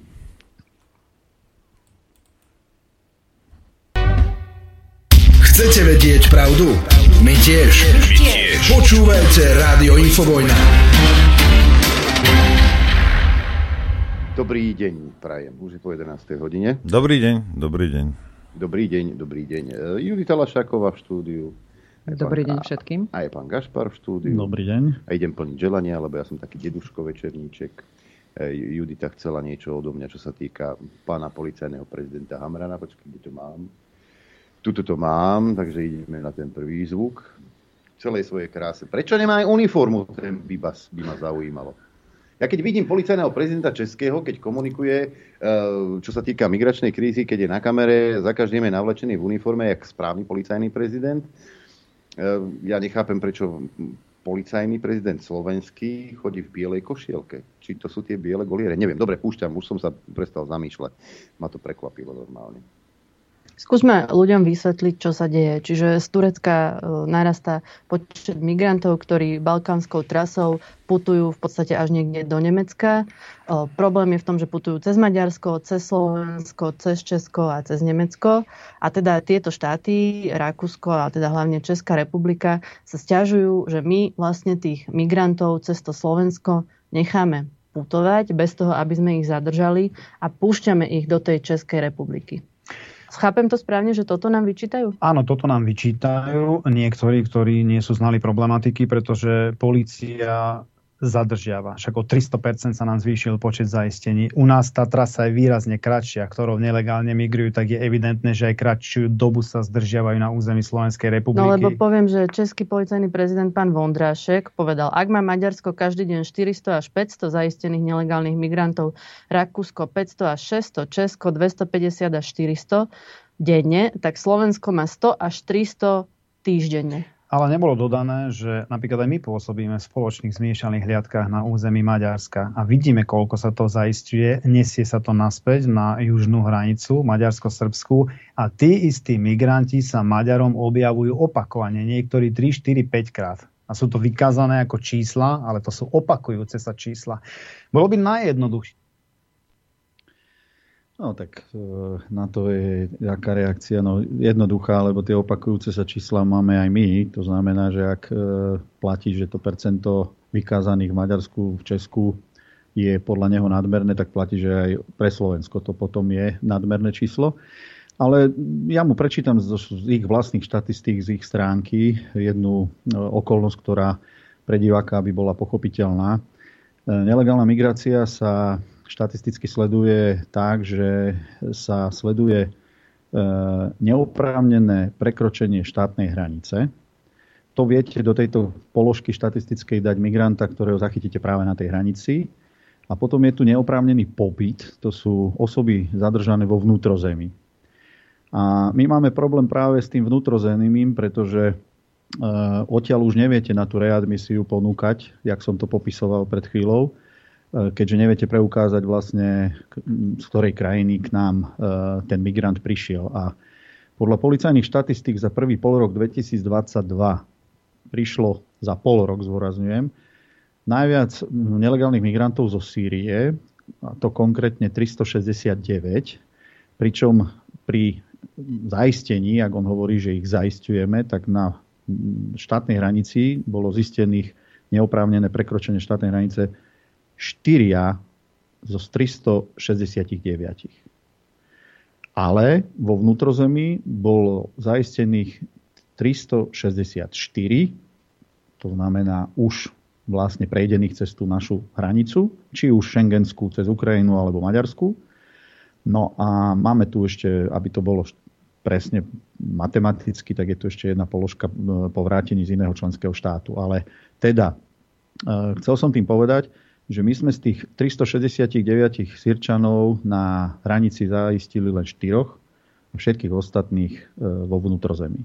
Nemôže sa pán Hamran potom čudovať, že nám ich nikto nechce prevziať, a pretože on nevie z toho vnútrozemia vyargumentovať či pre Maďarsko, či pre Česko, alebo inú krajinu, Polsko, že došli práve z tejto krajiny. Ak budeme sústrediť našu pozornosť a činnosť na hraničnú mám teraz na mysli tú Maďarsku, odkiaľ tá balkánska trasa je, jak, jak sa pýtala tá redaktorka, tak môže byť, že položka 4 sa zmení samozrejme na v prospech toho, e, že to nebudú neoprávnené pobyty vo vnútrozemí, ale budeme to mať zachytené na hranici a máme väčšiu nádej, aby nám Maďari naspäť prevzali týchto nelegálnych migrantov. To je úplne jednoduché, pán Hamran lebo hneď druhá položka v tej štatistike sú Ukrajinci, ktorých bolo zachytených z hľadiska nelegálnych prekročení štátnej hranice 240, 299, e, ale z toho 245 na ukrajinsko-slovenskej hranici. To je presne ten príklad toho, že keď tú hranicu dobre strážite, a to je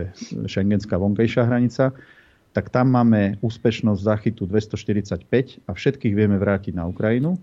A vo vnútrozemí 52, čo predpokladám, že išlo skôr o nelegálnu prácu a, a taký typ e, neoprávneného. No dobre, ale napriek tomu, pán Gašpar, vy hovoríte, a my to hovoríme tiež, že Áno. nelegálni migranti, nebavíme sa o Ukrajincoch, prechádzajú aj z Ukrajiny ku nám.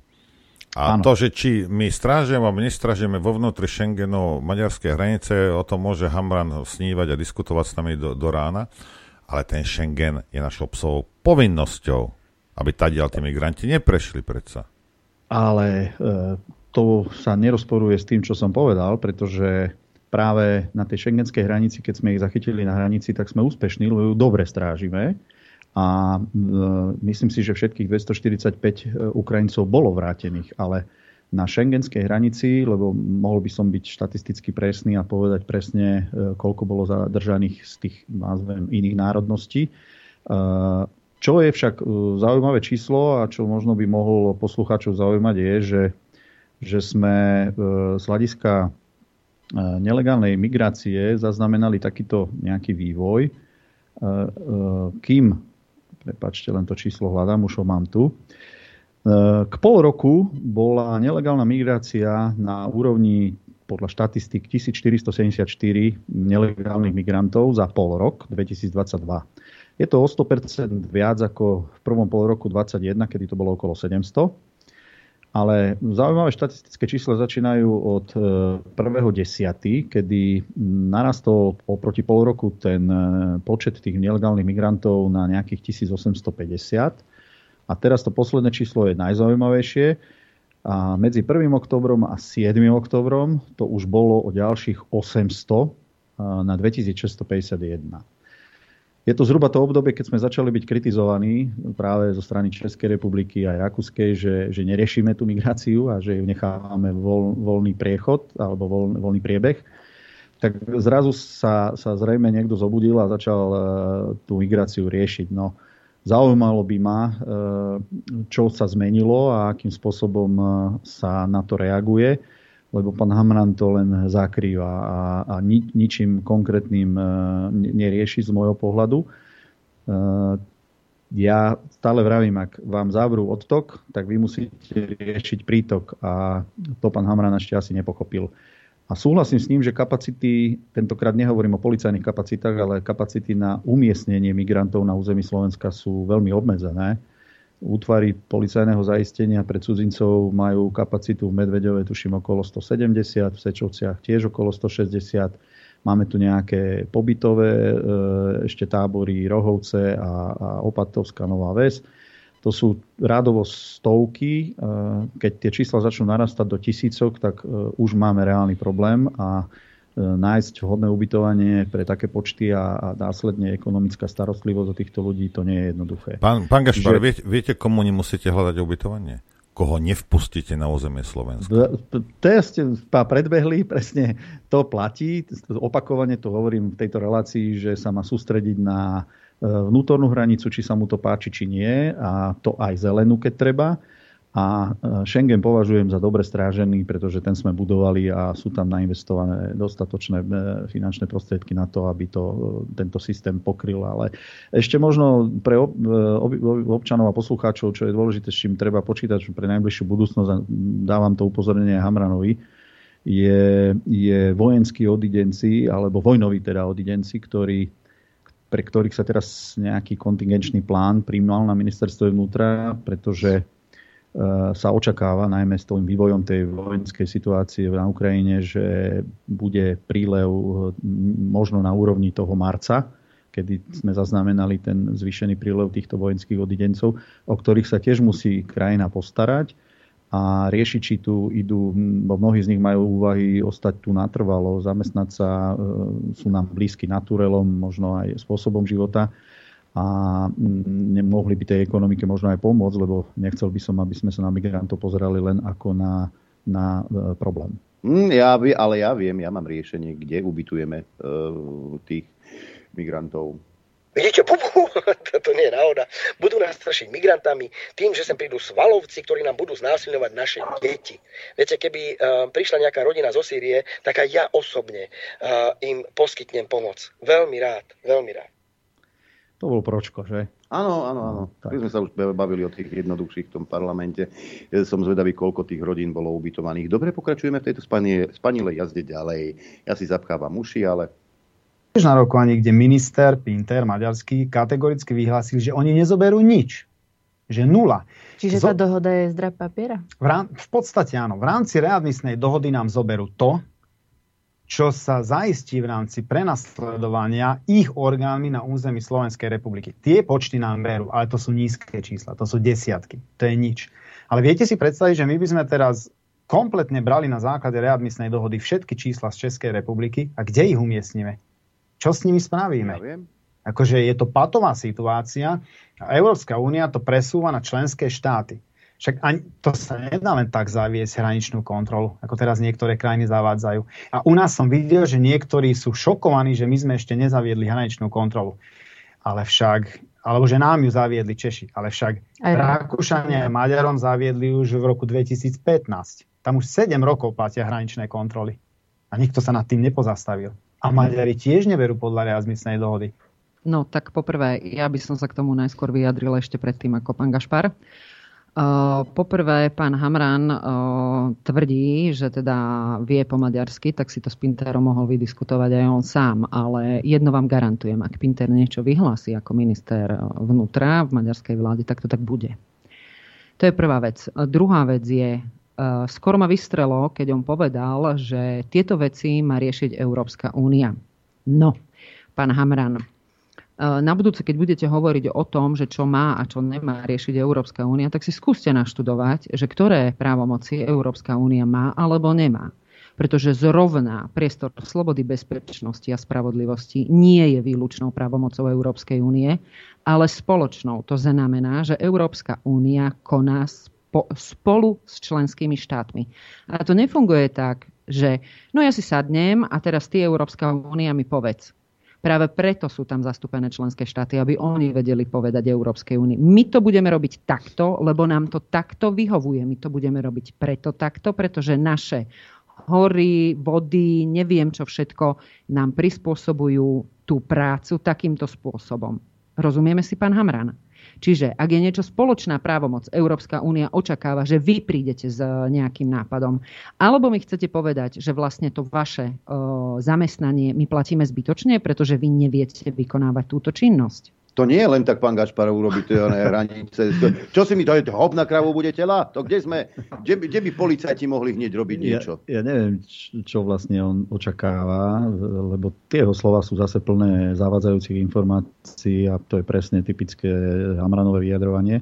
Ale čo on očakáva, že koho tu pošleme? Tu existuje nejaká európska agentúra, Frontex, asi ste zachytili aj takýto pojem už a, a tá sa skladá z nejakých vyslaných policajtov z každej krajiny a má tam nejaké stále, stále zložky, ale to nie je všeliek na všetko. Nedokážu byť samozrejme na každej tej eh, vonkajšej hranici, lebo migračný problém sa začína kde? Eh, my tu vyhlasujeme, že šengenský priestor by mal byť dostatočne chránený pred nelegálnou migráciou a každá krajina, ktorá je na eh, vonkajšej hranici, vrátane Slovenska, by tú svoju časť tej hranice mala mať e, dostatočne zabezpečenú a, a vlastne by sme neriešili žiadnu vnútornú nelegálnu migráciu.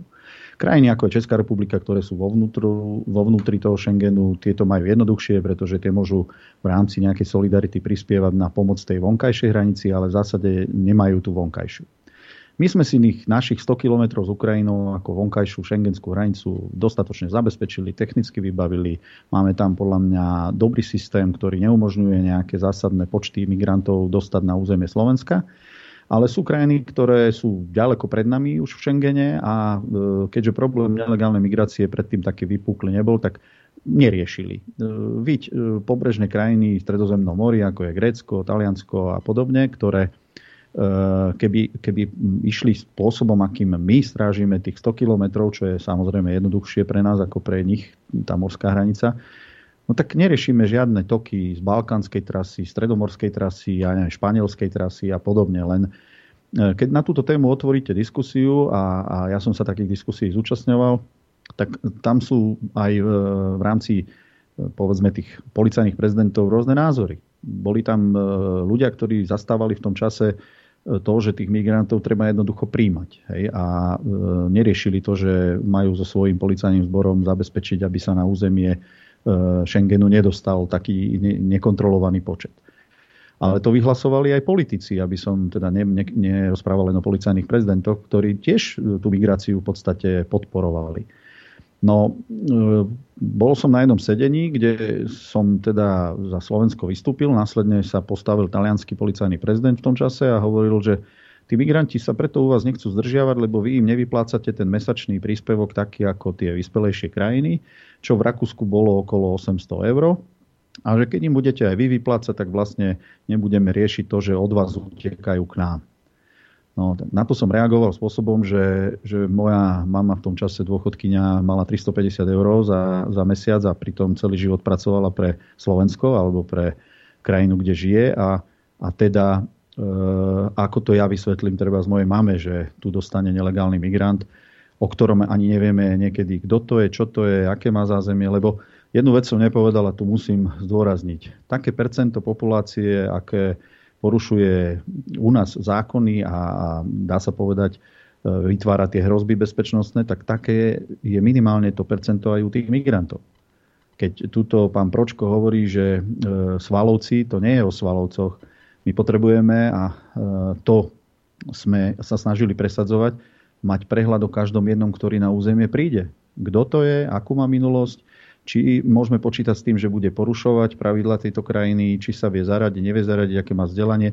To všetko napríklad obsahovalo aj to jedno e, mierové vyhlásenie k migrácii, ktoré, teda mierový výbor, ktoré som podpísala, od ktorého sa odvíjali aj moje problémy, že tieto procesy sú bohužiaľ nezvratné, migrácia tu bola a, a bude, len ak má byť pod kontrolou, tak e, treba e, príjmať e, opatrenia, ktoré zabezpečia, že budeme vedieť, kto sa nám tu pohybuje, v akom počte sme schopní e, týchto migrantov zvládnuť, na akú dlhú dobu, lebo e, aj my máme z môjho pohľadu ako ekonomika nejaké obmedzené možnosti a ten dopad e, na, na to obyvateľstvo tu príde. A môže nám tu pán Pročko rozprávať, že koho si on vezme, ale otázka znie ináč, že či si ich bere na týždeň, na dva, na mesiac, na 5 rokov, navždy, či sa bude o nich starať, alebo ich dokáže zamestnať a, budú prínosom pre jeho rodinu. Tých otázok je viac, ktoré treba položiť v súvislosti s pomocou. A nie len bezhlavo vyhlasovať, že, že všetko je riešiteľné. No, jak som povedal, dôležitý je dnes e, kontrola toho prítoku alebo kontrola jednoznačne hraničná a to možno aj na zelenej hranici, nielen na prechodoch. A e, tak sa vie zabezpečiť ten znížený e, počet e, alebo prísun migrantov na naše územie. Schengen by som povedal, že vieme strážiť, takže asi na pánovi Hamranovi, ak mám poradiť, veľmi málo migrantov ide z Českej republiky k nám, ale opačne, to platí o Rakúsku. My potrebujeme sústrediť všetky kapacity na maďarsko-slovenskú hranicu. A oni by o tom informácie mali mať a mali by k tomu príjmať opatrenia, aby neprekročili títo migranti e, túto hranicu alebo len v minimálnych počtoch, ktoré nevieme odchytiť, lebo, lebo proste realita je taká. Ale nie sa tváriť, že my si ich e, na územie púšťame a potom ich samozrejme chceme, aby odišli. A ešte možno jedna poznámka, to musím povedať. On presne popisuje tu rokovanie s pánom Pinterom. Tak ja si viem predstaviť, že presne takto nejak rokovali oni s maďarskou či s českou stranou a so Rakúskou, keď, keď povedali e, Čechom, že a my vám nezoberieme nič. No tak odpoveď prišla začala sa strážiť hranica. Takže odpoveď pre Pintera, keď to povedal, bo ja pochybujem, že to povedal, je stráženie slovensko-maďarskej hranice. Pokračujeme. No nemali by sme my zaviesť kontroly na slovensko-maďarskej hranici? Áno, mohli by sme, ale zoberte si, že ak prídu z Maďarska, oni nerobia výstupné kontroly. My ich zistíme na slovenskom území, a čo sa stane? My sa ich budeme snažiť vrátiť v rámci readmisky, ako som vám spomínal, Maďari berú nula. Takže tak či tak to zostane u nás. Jedno, čo môže priniesť zavedenie hraničných kontrol na maďarsko-slovenskej hranici, že tí migranti sa zistia, že tam narazia a budú sa snažiť odkláňať tie trasy. každá krajina samozrejme hájí svoje, svoje záujmy a taktizuje, pretože nikto nechce byť tá krajina, kde sa to na území tej ktorej konkrétnej krajiny bude kumulovať. Však sú s tým spojené určité náklady. Je to do určitej miery bezpečnostné riziko. Žiadna krajina nemá také kapacity, aby to zvládla. Žiadna. Takže No, neviem, či ste si všimli, že pre pána Hamrana je to to. Migranti sú to. To je prvá vec. Uh, druhá vec je, že žiadna krajina nemá na to kapacity.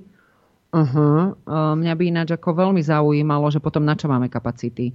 Pretože aj to, čo si ty pred chvíľou hovoril, nie je náhodou to, e, tá, tá požiadavka, že skontrolovať každého jedného migranta, ktorý príde na územie Slovenskej republiky vlastne len súčasťou prevencie. A nie je náhodou prevencia jedný, e, jednou z úloh policajného zboru? Nie len trestať? E, nepochybne prehľad o osobách, ja som tu spomenul aj širšie rozmery tej kontroly, tej identity. Viete, Jedna vec je, že sa pokúsite zistiť od e, krajiny, ktorej prichádza, nie vždy sa to dá, či tá osoba, aký má u nich register trestov, ako, ako má povesť teda tú kriminálnu. Ale dôležité je iné. My potrebujeme od nich zistiť úroveň vzdelania, možnosť zaradenia do spoločnosti. My musíme akceptovať to, že nejaká časť tej, tej migrácie tu nakoniec môže zostať, môže byť aj na prospech, aj nám, na, na to, pokiaľ dokážu prijať samozrejme aj náš spôsob života a nejak sa e, adaptovať do, do tejto krajiny.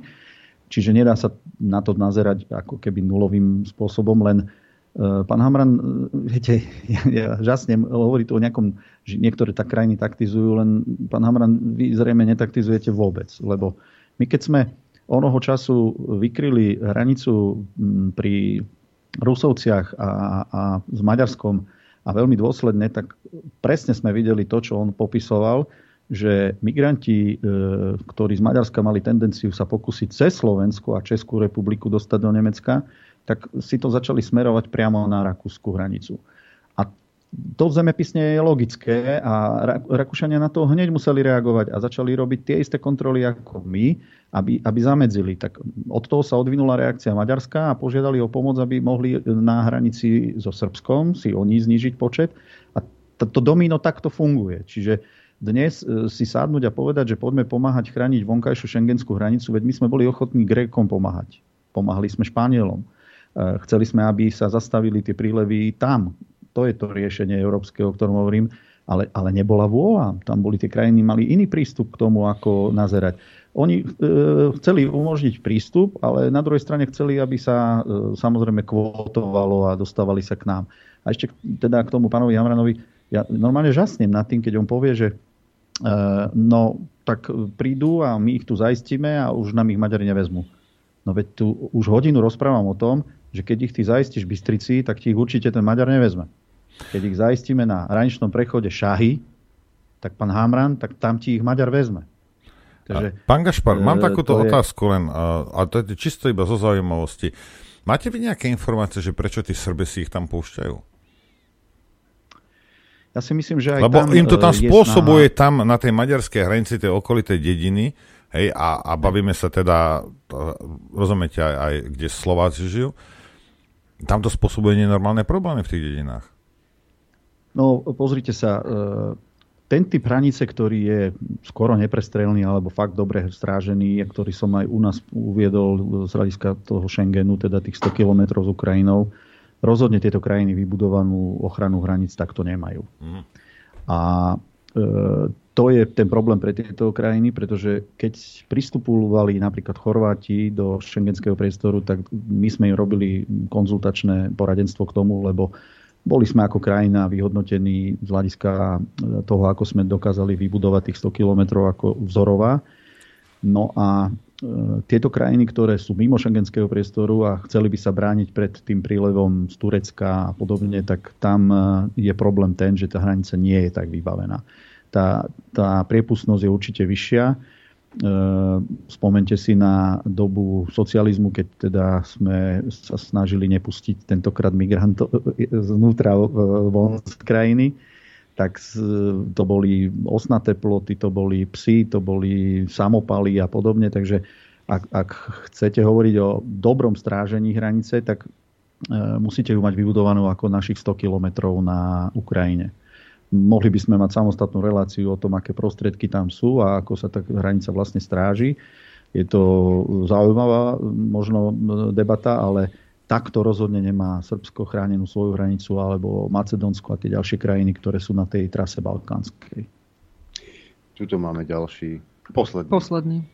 My vlastne nedodržiavame tú dohodu, púšťame tých migrantov a vlastne z vášho pohľadu chránime tým záujmy Slovenskej republiky.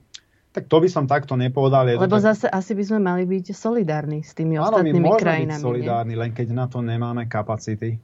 My na to nemáme kapacity, aby sme tu desiatky tisíc migrantov niekde ubytovali.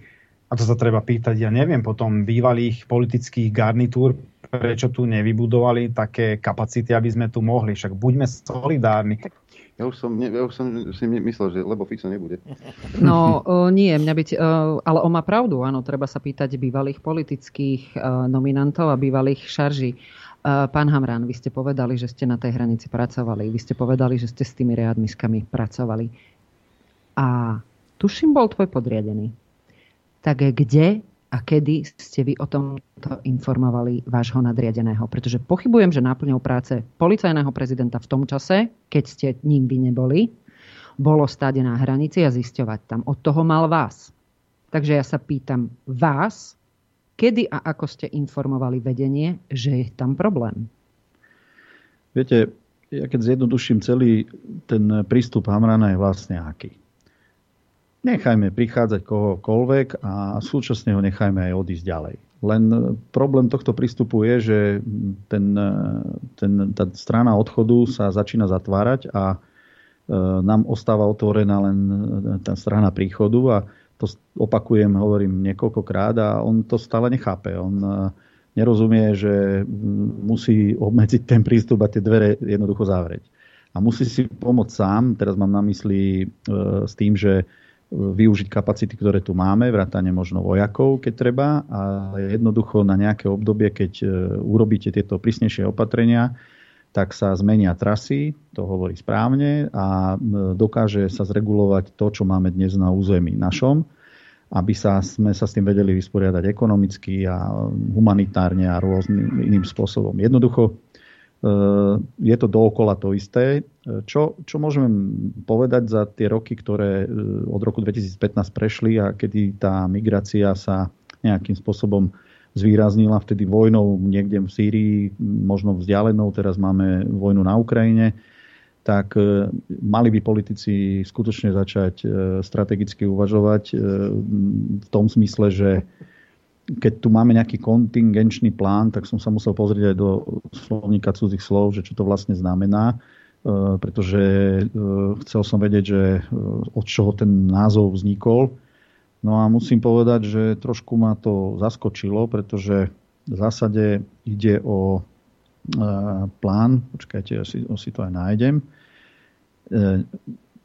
neustále hľadanie vhodných metód riešenia. Asi to slovo kontingenčný má vyjadrovať niečo také. Z toho, z toho začínam tak nejak e, sa domnievať, že my ani netušíme, ako to ideme teda riešiť. E, tie vyjadrenia politické boli také, že e, budeme teda reagovať na vzniknutú situáciu a využijeme skúsenosti z marca. Čiže ak predpokladáme nejaké kapacity ľudí, ktorých musíme sa postarať, či z krátkodobého hľadiska, alebo nedaj Bože z dlhodobejšieho hľadiska, tak dnes treba robiť k tomu opatrenia. Jednoznačne povedať, ktoré objekty. A to nie je jednoduché, lebo to nie je úloha policajného zboru. Ja, ja by som mal dostať e, z hľadiska plnenia úloh informáciu, že Slovensko si určilo na svojom území 5-6 e, bodov, kde, kde je kapacitne schopné umiestniť tisíc a viac ľudí, vedieť sa o nich postarať, e, s jakou infraštruktúrou, lebo je veľa rôznych štátnych budov prázdnych, ktorých by to aj šlo. Viete, aký ale nastal e, nejaký, nejaký v verejnosti, by som povedal, rozruch, keď napríklad v Gabčíkove sa rozhodlo, že budeme umiestňovať migrantov nie je to jednoduché, lebo vybrať lokalitu tak, aby boli aj občania spokojní a e, nájsť nejaký kompromis e, a mať pripravený nejaký objekt, na, na to sa treba pripravovať. A s tým môžem súhlasiť, že e, uvažovanie takto nejak pár krokov dopredu Na to tu majú byť tí, ktorí tú krajinu vedú a majú perspektívne s tým počítať, ako to vyriešiť, ak sú dobrí, ja neviem, plánovači alebo ľudia, ktorí, ktorí vidia, hovorím, viac než len krok pred seba. Len súčasná zhrniem to, činnosť pána Hamrana v tejto, mám, mám pocit, že tápe, respektíve necháva sa unášať tým prílivom a necháva to na také samovyhnitie alebo samovyriešenie, čo sa môže odraziť nepríjemne. Lebo ak dneska si predstavím v tých studených nociach, ktoré budú stále studenšie, že na českej hranici je v lesoch niekoľko stoviek migrantov, tak tie základné životné potreby, ktoré každý z nás má, si budú snažiť sa si nejak zabezpečiť. To je teplo, jedlo. Ak to nedokážu legálne a normálnym spôsobom, tak sa budú uchylovať aj oni ku konaniam, ktoré môže zvyšiť e, alebo ohroziť tú bezpečnosť vnútornú, najmä v tých oblastiach. Čiže sa my sa netvárme, že ten problém je vyriešený. Ten problém tu ešte len možno príde a bude eskalovať. A skrátka máme úžasných, kompetentných odborníkov vo vedení štátu. No, ako vždy. Ako vždy. do prestávky. Ja, na rozdiel dva z troch, lebo vy si obtierate ústa toho chudáka, ja, Norbert Lichtner, počujem, ja ti zahrám. Hej. Tieť pravdu? My tiež. My tiež. Počúvajte Rádio Infovojna. Dobrý deň, prajem Norbert, pozdravujeme ťa tu zo štúdia Juch. Tento celý Ďakujeme, dobrý deň prajem aj ja všetkých. No, Norbik, veľmi ťa pozdravujeme a hral si tomu Čírke Fogo z Texasu. Mm, pekné, pekné si dal. Hej, hej. E, Skôr ako zapnem telefón, ešte tu mám jednu informáciu kultúrneho charakteru. Tí, ktorí sa chcete stretnúť s pánom Petrom Valom, spisovateľom, jeho knižky sú aj u nás v obchode, tak máte možnosť dnes z knižnica Jožefa Sinejho v Komárne pozýva na besedu spojenú s autogramiádou.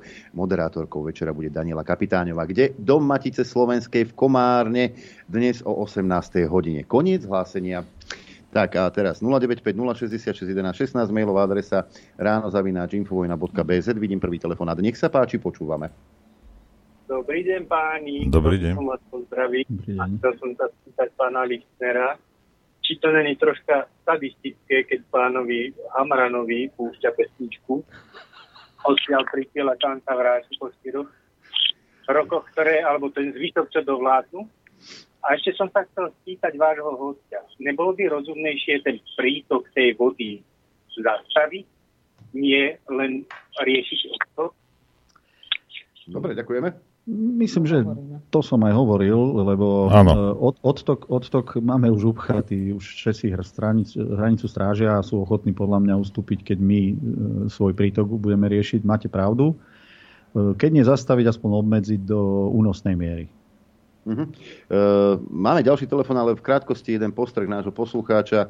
E, Dobrý deň. Podľa toho, čo som počul z úst Hamrana, tak by som povedal, že neustále, neustále očakáva nejaké pokyny. Otázka je od koho. No, ako myslieť si, že mu to vyrieši niekto tretí, teda pomyselný nejaká Európska únia, no nevyrieši mu to určite. E, to môžu sedieť x krát a môžu príjmať rôzne opatrenia a strategické plány, ale pokiaľ nebude Schengen chránený ako našich 100 kilometrov, čo nie je chránený takýmto spôsobom, tak e, vždy tu bude pohyb migrantov a záleží len od e, nejakej globálnej situácie, že či vo vyššej alebo v nižšej miere podľa toho, kde bude vojna, kde budú e, vojenskí migranti, kde budú vojnoví teda migranti, kde budú ekonomickí migranti a podobne. Uh-huh. Máme telefonát ďalší. Nech sa páči. Dobrý deň. Chcel by som pozdraviť vašich hostí, najskôr pani Juritu aj pána generála. E, Čo sa týka migrácie, e, momentálne sa tvárime, ako keby to bol nový problém, ale tento problém vlastne už je veľmi, veľmi dlhý. Ja som robil e, do roku 2008 na oddelení hraničnej kontroly, potom keď zrušili, keď sme vstúpili v 2007 e, do Schengenu, tak nás porozdeľovali vlastne z týchto hraničných oddelení. Ja som mal to šťastie, alebo zmolu, alebo neviem, ako by som to povedal, že som sa dostal na oddelenie cudzineckej policie. A tam, a tam vlastne vzniklo to, že sa začali tieto oddelenia poddimenzovávať. E, oddelenie, kde som nastúpil, malo najskôr 30 ľudí a mali sme na starosti dva okresy, potom prišla reorganizácia, porušilo sa kopec cudzineckých oddelení a proste policajti zrazu, 20 policajtov malo na starosti zrazu celý kraj.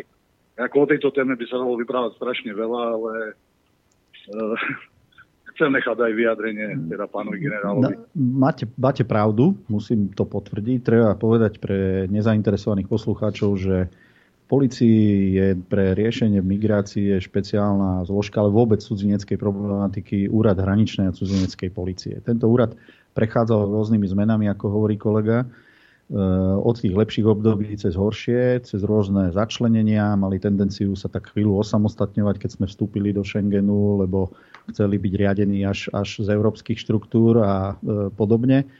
No, je to ale kapacitne dnes, myslím, že okolo 2000 alebo také, také väčšie krajské riaditeľstvo ďalšie a taká pre nich e, nosná téma boli samozrejme, e, najmä, bol najmä Schengen a teda e, rejiteľstvo hraničnej civilickej policie Sobrance.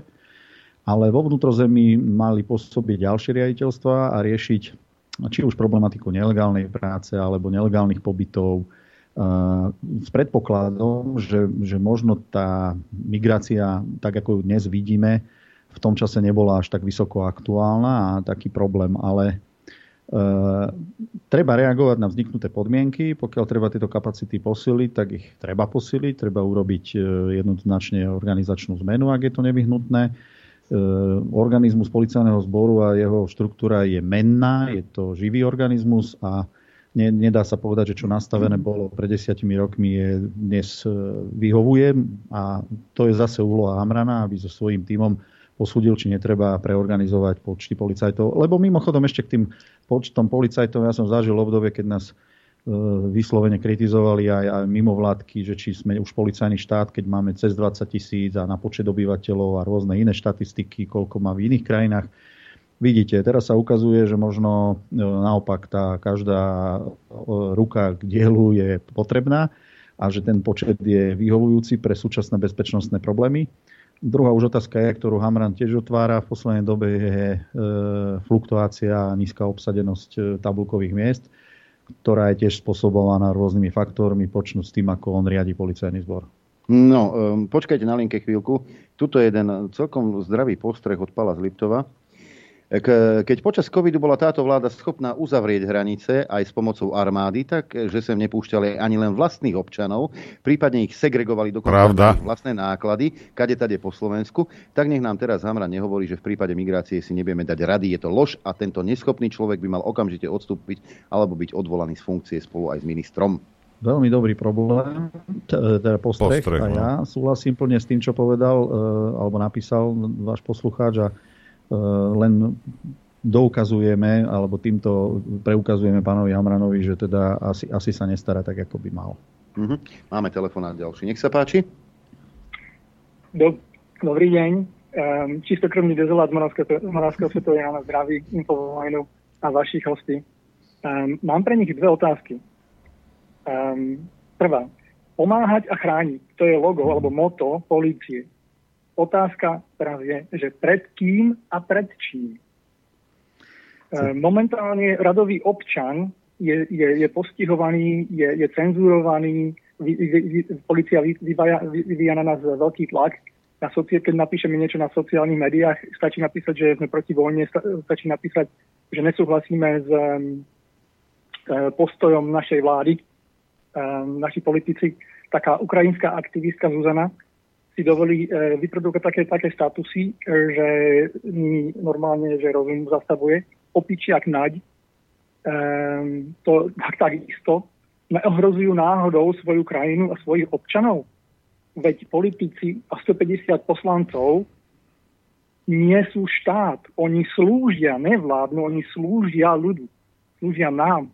Platení sú z našich, z našich poplatkov, danovníkov.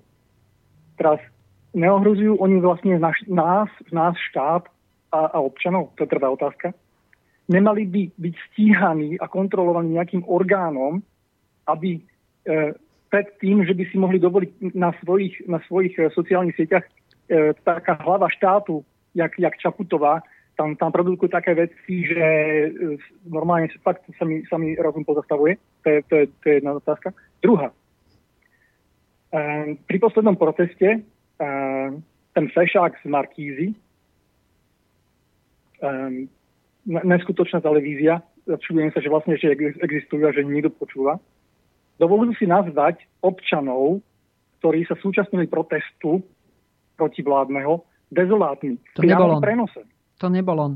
Nie. To nebol, nie. to nebol ten to chlap. Nebol, to, to, nebol to urobili v štúdiu. Ako, áno, presne. Ja som si tu e, reportáž vypočula naozaj dvakrát. On o tom proteste informoval v, nestranne. Fakt mi to, to pripadalo. Fakt, to, je, to, je, to, je, to, je čisto, to je čisto, čisto v e, režii, kde vyrobili ano. ten titulok a opäť sa opýtam. S tým kde, nič nemal kde, e, ku, ku čomu, keď to bolo omylom, ku čomu bol vyrobený ano, ten titulok, to je, to je ďalšia vec. A tí, ktorí robia v televízii, ktorí robia v médiách, sa na takomto vyjadrení rehocú, že to bolo omylom. Je to úplná kravina. Takže, Ale takže, tak... Hanam to nebol, naozaj. Nie. Ten bol tam v uliciach. Ano. Toto mala na starosti réžia. Ja, ja iba nemám rád, keď takíto poslucháči uh, majú nejaké... Oni predpokladajú niečo. Pomáhať a chrániť nie je moto policajtov. Pomáhať a chrániť majú napísané na aute. Ja mám napísané na aute, že RAM ešte neznamená, že sa správam ako baran. Hej. To majú iba napísané. To nič. To je, čo, čo, čo to zosobňuje trošku, tento človek? Trošku, trošku zareaguje, viete. Uh, ja som to tu tuším povedal, že uh, asi najväčšiu štátnou inštitúciou je práve policajný zbor, je to cez 20 tisíc ľudí a akokoľvek uh, máte nejaký dobrý úmysel, aby, aby ste presvedčili tých občanov, že skutočne sú všetci tu pre vás, tak nebudete to vedieť nikdy dosiahnuť aj preto, že tá policia je aj represívny orgán a máte, e, tak jak so všetkým v živote, aj dobrú, aj zlú skúsenosť, ale ťažko mi je povedať, že aké percento dôvery obyvateľov je to, čo má uspokojiť e, povedzme policiu, že, že je tu pre nich. Ale e, chcel som raz robiť prieskum, aký má vzťah policajt k svojmu zamestnávateľovi a vôbec k tomuto povolaniu. Mali sme to dosť dobre rozdiskutované s jednou e, spoločnosťou, ktorá robí takéto prieskumy vo firmách a v renomovaných firmách, ktoré si to dávajú robiť. A robili sme aj taký menší, nazvem to takú menšiu vzorku na jednom krajskom riaditeľstve. A teraz vám musím povedať ten výsledok, ten prekvapujúci výsledok aj pre mňa, no prekvapujúci, ale, ale výsledok, ktorý ma zarazil, že väčšia časť toho regiónu, čo sme testovali, sú žoldáci. To znamená, chodia e, do svojho zamestnania za ten svoj plat a e, otázka toho, tej nadstavby, toho vzťahu k povolaniu, toho, toho zmyslu toho povolania e, bola až druhorada, čo, čo nás trochu mrzelo už v tom čase, lebo malo by to nejak tak ruka v ruke ladiť alebo byť aspoň vyvážené lebo ten, kto je žoldák, nikdy nemôže mať e, k tomu povolaniu taký vzťah ako e, ten, kto to robí tak trochu aj z presvedčenia alebo z nejakých iných e, motívov. Takže to je, to je realita, ale zase platí, že policajti sú úplná vzorka nášho národa. Sú, sú tam ľudia rôzneho aj ideového zmýšľania, aj názorového, aj hodnotového Takže je to taká všeho chuť, sú to predsa ľudia spomedzi nás. To není, že sme ich doviezli z Marsu. Tak, tak, uh, Jakže nie, Hamran je z Marsu. Je, je, ale prav... je ale pravda, že keď raz tá inštitúcia má niečo zadefinované, tak to musí riešiť. Musí dať aj tú pokutu, ale na druhej strane dobre padne človeku, keď vidí, že a sú aj také prípady, treba povedať, aby sme nehovorili o policajnom zbore len v tom negatívnom slova zmysle, že, že pomáhajú. Máme ja som, vydrž chvíľku ešte, Adrian, lebo tuto sa dotkol pán Gašpar niečo. Ja som kritizoval policajtov, aj keď vy ste tam tomu šéfovali. Nebojte Áno, sa. Hej.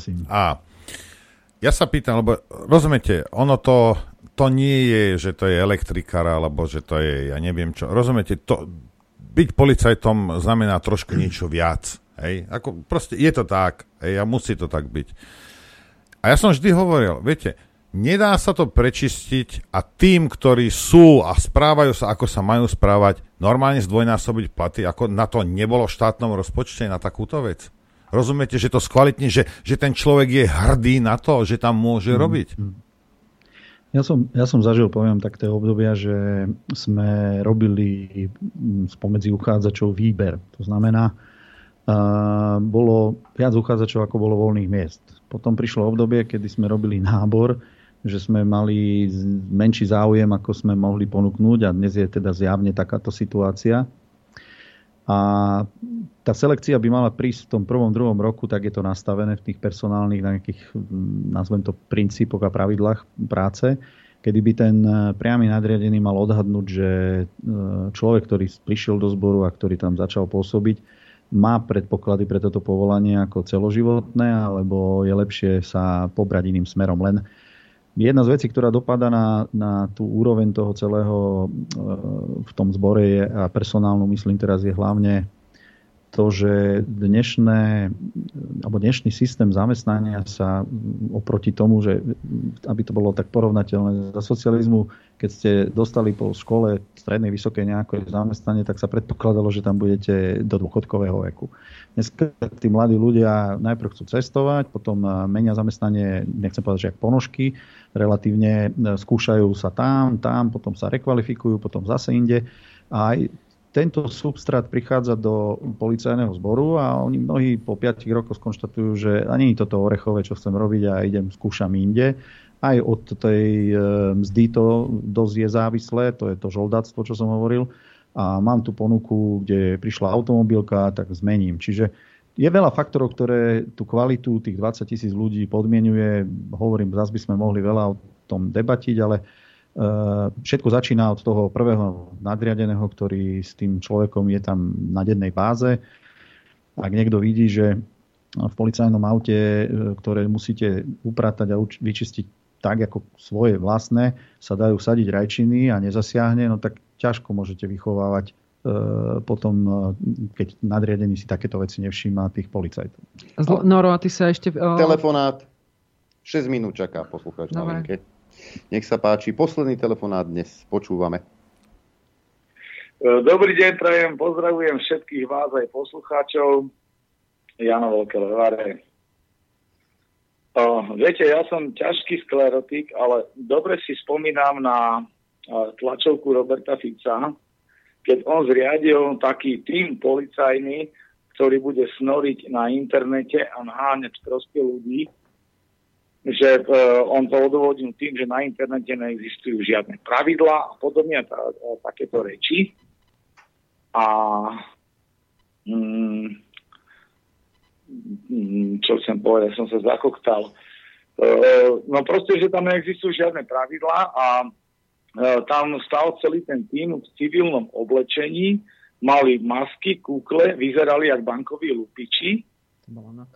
A vtedy bolo nepredstaviteľné, aby išiel niekto do Infovojny. To si spomínam aj ja. Dobre, že si to pripomenul. Dobre, necháme odpovedať. Uh, hovoríte o období, keď vznikala Národná jednotka boja proti extrémizmu a terorizmu a trošku to vsadím do takého kontextu.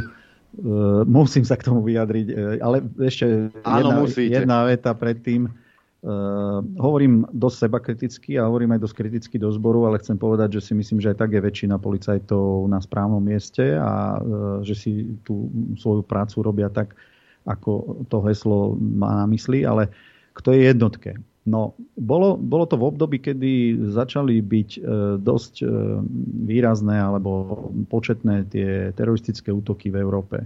Bolo to Páriž, bol to Brusel, uh, kedy, kedy bol tlak na to, že E, treba príjmať e, opatrenia a aj inštitucionalizovať, to znamená vytvárať e, nejaké, nejaké ďalšie štátne útvary, ktoré pomôžu nás ochrániť pred tým teroristickým útokom. A táto jednotka mala v názve aj extrémizmus, aj terorizmus a z hľadiska extrémizmu ja som sa domnieval, že nedojde k tomu, k čomu došlo, že, že tam bude s nejakým prokurátorom Harkabusom niekto, či s Honzom, Eh, naháňať ľudí za názor a to eh, tak extrémne, ako sa deje, alebo dnes to vidíme.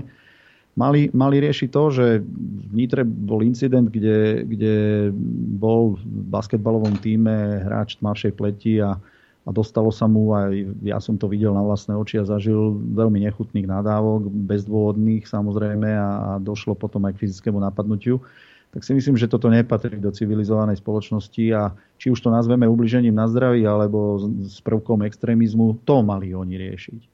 Mali byť na to špecialisti, mali, mali v tomto smere e, bol zmysel toho, čo, čo sa vytváralo. A to, že to bolo na úrovni Národnej kriminálnej agentúry, vyplynulo len z toho, že tieto trestné činy sa v parlamente rozhodli dať do pôsobnosti špecializovaného trestného súdu a úradu špeciálnej prokuratúry a v policajnej e, našej zložke, teda policii, to zostalo na nake. Že to malo zase svoj vývoj, ako ten Facebook nešťastný, zlým smerom, že to dneska perzekuje vlastný národ, vlastných občanov za názor, s tým absolútne nesúhlasím a rozhodne by sa v tom malo niečo urobiť a e, to aj zákonným spôsobom aj možno opätovne zvážiť e, potrebu takýchto inštitúcií. Nebojte sa, po včerajsku, čo sa stalo, e, sa bude útočiť opäť na občanov Slovenskej republiky. Pán Bránik napriek upozorneniu neopravil chybu v texte. Ja rozumiem prečo, nakoľko... Pán Bránik je klamár. To si musíme je, priznať. Hej, e, rozumiem, prečo e, treba vtiahnuť infovojnu do toho, lebo infovojna je to najväčšie zlo, ktoré tu existuje na Slovensku, takže ho týmto pozdravujem. To je asi tak všetko. Dnešný hostia, pán Tibor Gašpar. Ďakujem ešte raz za pozvanie a pozdravujem všetkých poslucháčov. Aj Jucka Lašáková. Veľmi pekne ďakujem, ale ešte poslucháčom jednu vec odkážem. Keď sme sa bavili o tom, že kto za všetko zodpovedá, tak keď si vypočujete prvú reláciu s Tiborom Gašparom, tak tam budete počuť, ako ho Ivan Gašparovič niekoľkokrát, minimálne raz za pol roka zavolal a chcel byť informovaný o bezpečnostnej situácii, pretože naozaj je to o tom, že prezident svojim rozhodovaním zabezpečuje riadny chod ústavných orgánov. Čo robí pani Zuzana Čaputová? To by ma veľmi zaujímalo. Uh, takže áno, uh, voliť prezidenta preto, uh, Slovenskej republiky preto, lebo ona je pekná, tak to je fakt výborný uh, dôvod. Každému za to ďakujem. Tiež by to bola pravda. No, áno, áno, Noro, my vieme, že tvoja najškarečia frajerka bola krajšia než ona, hej, hej. To je pravda. Takže, no, takže asi toľko k tomu a veľmi pekne ďakujem a ja teda naozaj dúfam, že tieto relácie budú slúžiť k tomu, aby sme si uvedomili, v akom marazme žijeme a ako sú štátne orgány rozbité. Toľko teda Judita Lašáková, my sa rozlúčime, keďže šamorínske zvony už odbili svoje eh, poludnejšie zvonenie. Ďakujem vám za pozornosť, za podporu, no tebe za spoluprácu, počuť a vidieť sa budeme opäť zajtra a budeme v téme, pretože hosťom by mal byť pán Jalal Sulejman, eh, človek pochádzajúci zo Sýrie, dlhodobo žije na Slovensku, momentálne tlmočí v Brodskom sírským utečencom, tak sa pozrieme aj priamo z terénu na to, čo sa tam deje. Ďakujem za pozornosť. Pekný deň. Takisto ďakujem, ďakujem eh, hosťom, že prijali pozvanie, poslucháčom, divákom za podporu a takisto vám ďakujem za pozornosť a prajem vám šťastnú a veselú dobrú noc. Len vďaka vašim príspevkom sme nezávislí. Nezávislí. Rádio Infovojna.